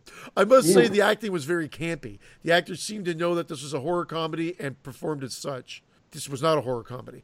I am not associated with this film or anyone involved. I just like finding and watching movies that are smaller, and this movie felt fit that criteria. It is fast-paced, sexy, funny, and well performed. I will give it an 8.5 easily. Highly recommended, in my opinion. I see what the guy's saying, and I'm there for the first half, if not more. But like I said, it kind of falls apart at the end. I can't give it. I it, it's a mild rumble tops. It, it, it's a little bit better than average, but because it falls apart, I can't go any higher than that. I'm kind of on pace with you, Dave. With uh, I think I've seen about 59 films so far from this year. I would say probably I don't. I really don't know what percentage it is. Maybe 60 percent are are in the average range. 70 percent maybe. I think I'm. I think I'm doing well. A percentage that I'm happy with. I'm kind of. I'm kind of losing my math here in my head, but I've seen more average to above average than I have below average this year. There you go. And that's what I've been saying. I'll tell you what. For me, I have only like four to five heavy hitters, and everything else is just just above average, but not blowing me away. That's just Yeah, the see, kind that's of the- year, it's yes. the year and a half head, but it's still consistent for me. Like I said, 30 out of 37. That's pretty good. It's a consistent year for me because I'm being selective in what I'm watching, and I, I, I I'm I guess I picked the right year to do it because apparently you guys are watching things that, that, that are shitty. And you know i've only seen a couple uh, shit balls and other ones that are just average at best. But my selective the dave z method is working this year. Uh, and i'm, I'm going to stick with it man. I'm just counting up my films that are six or above. you can't even do that. I'm, I'm going seven and above and you can't oh, see what i mean and guess what i have Well- yet to watch well, I rate- movies I haven't seen Hereditary yet this year. There's a lot I haven't seen, but uh, 47 out of 59 are rated six or above, and I I feel like I don't know. I feel like when I rate something a six, it's something I would rewatch. Yeah, so that's a 80% at six or above. So that's that's a that's a pretty good percentage for me. And with the exception of a taste of phobia tonight, I I haven't. You know, I've probably only had two films below five, or or three films below five. So it, it just hasn't been a, a bad year. But again, it's not a top heavy year. There's not a lot of amazing stuff. I'm not like if we were to do a year in show right now, I'd be maybe excited to talk about two or three films. Oh, I, I have more than that, and I'm I'm still Yeah. I'm still have a ton to watch as well. I think. Yeah, I still have a Me ton. too. I'll- I have to. I have ones that you guys recommended that are sitting here on the back burner. Wildling. I had to see Mon Mon Monsters, Cargo, The Strangers Prey at Night. I haven't watched any of these movies. And there's movies that I'm looking forward to, like The Endless, Black Hollow Cage, uh, Primal Rage, Revenge. Those are movies I'm looking forward to watching. Yeah, So- Revenge is really good. I have th- those four movies and, and the four that you guys recommended. So out of those eight movies, I bet you seven of those are a seven or higher. I mean, maybe I'll be wrong. You know, shit, but it's a, uh, so I still have good things to look forward to, man. I, I just take my notes and I sit down. like, Okay, okay, this is gonna be something. So I'm gonna leave it there. And You know what So, movie? You know what movie I'd like to hear you review? Because I honestly think it's a movie where you might be. In, it might be a movie where you're going to be way lower than I am, but it's one of my favorite movies of the year so far, and that's Mon Mon Monsters. I'm gonna watch it. I just have I just have a feeling it's not your type of movie. You're not going to like it, but I think it's a great film. So I'd be interested to hear your thoughts on that one. I'll get on it. Hopefully, we'll have another show like this before the year end where we can talk some more 2018s. Yeah, and Christian and I have to see Hereditary. The next show, yes, the next show was another uh, franchise, Psycho sequels. Woo. Yes, indeed. We've already done Psycho uh, on the on the uh, on the Proto Slasher special, so we aren't going to do that again. So that leaves two, three, and four. And yes, yes. Oh, it is still a sequel because it's half flashback and half half. Yeah, so it's not even a prequel. It's half and half. I was going to say some smart ass is going to say Psycho Four is a prequel, but no, it's not. It, it's both. It's it takes place in that the pleasant. The, bleh. It's got a foreign title. It's a sequel. There you One go. way or the this is other. true. That's true. Oh, I'm so looking yeah, forward to that. me too. Big time. Big time, baby. Yes. So that's the next show, and we are going to review Hereditary. I think. Um, I think it's being dropped in September, and we have to do that for uh, a Patreon pick. So there you go. We will be watching that one. Coolio. All right. Yeah. Well, good night, everybody. Good night. Good night. Say, Rosie, Rosie.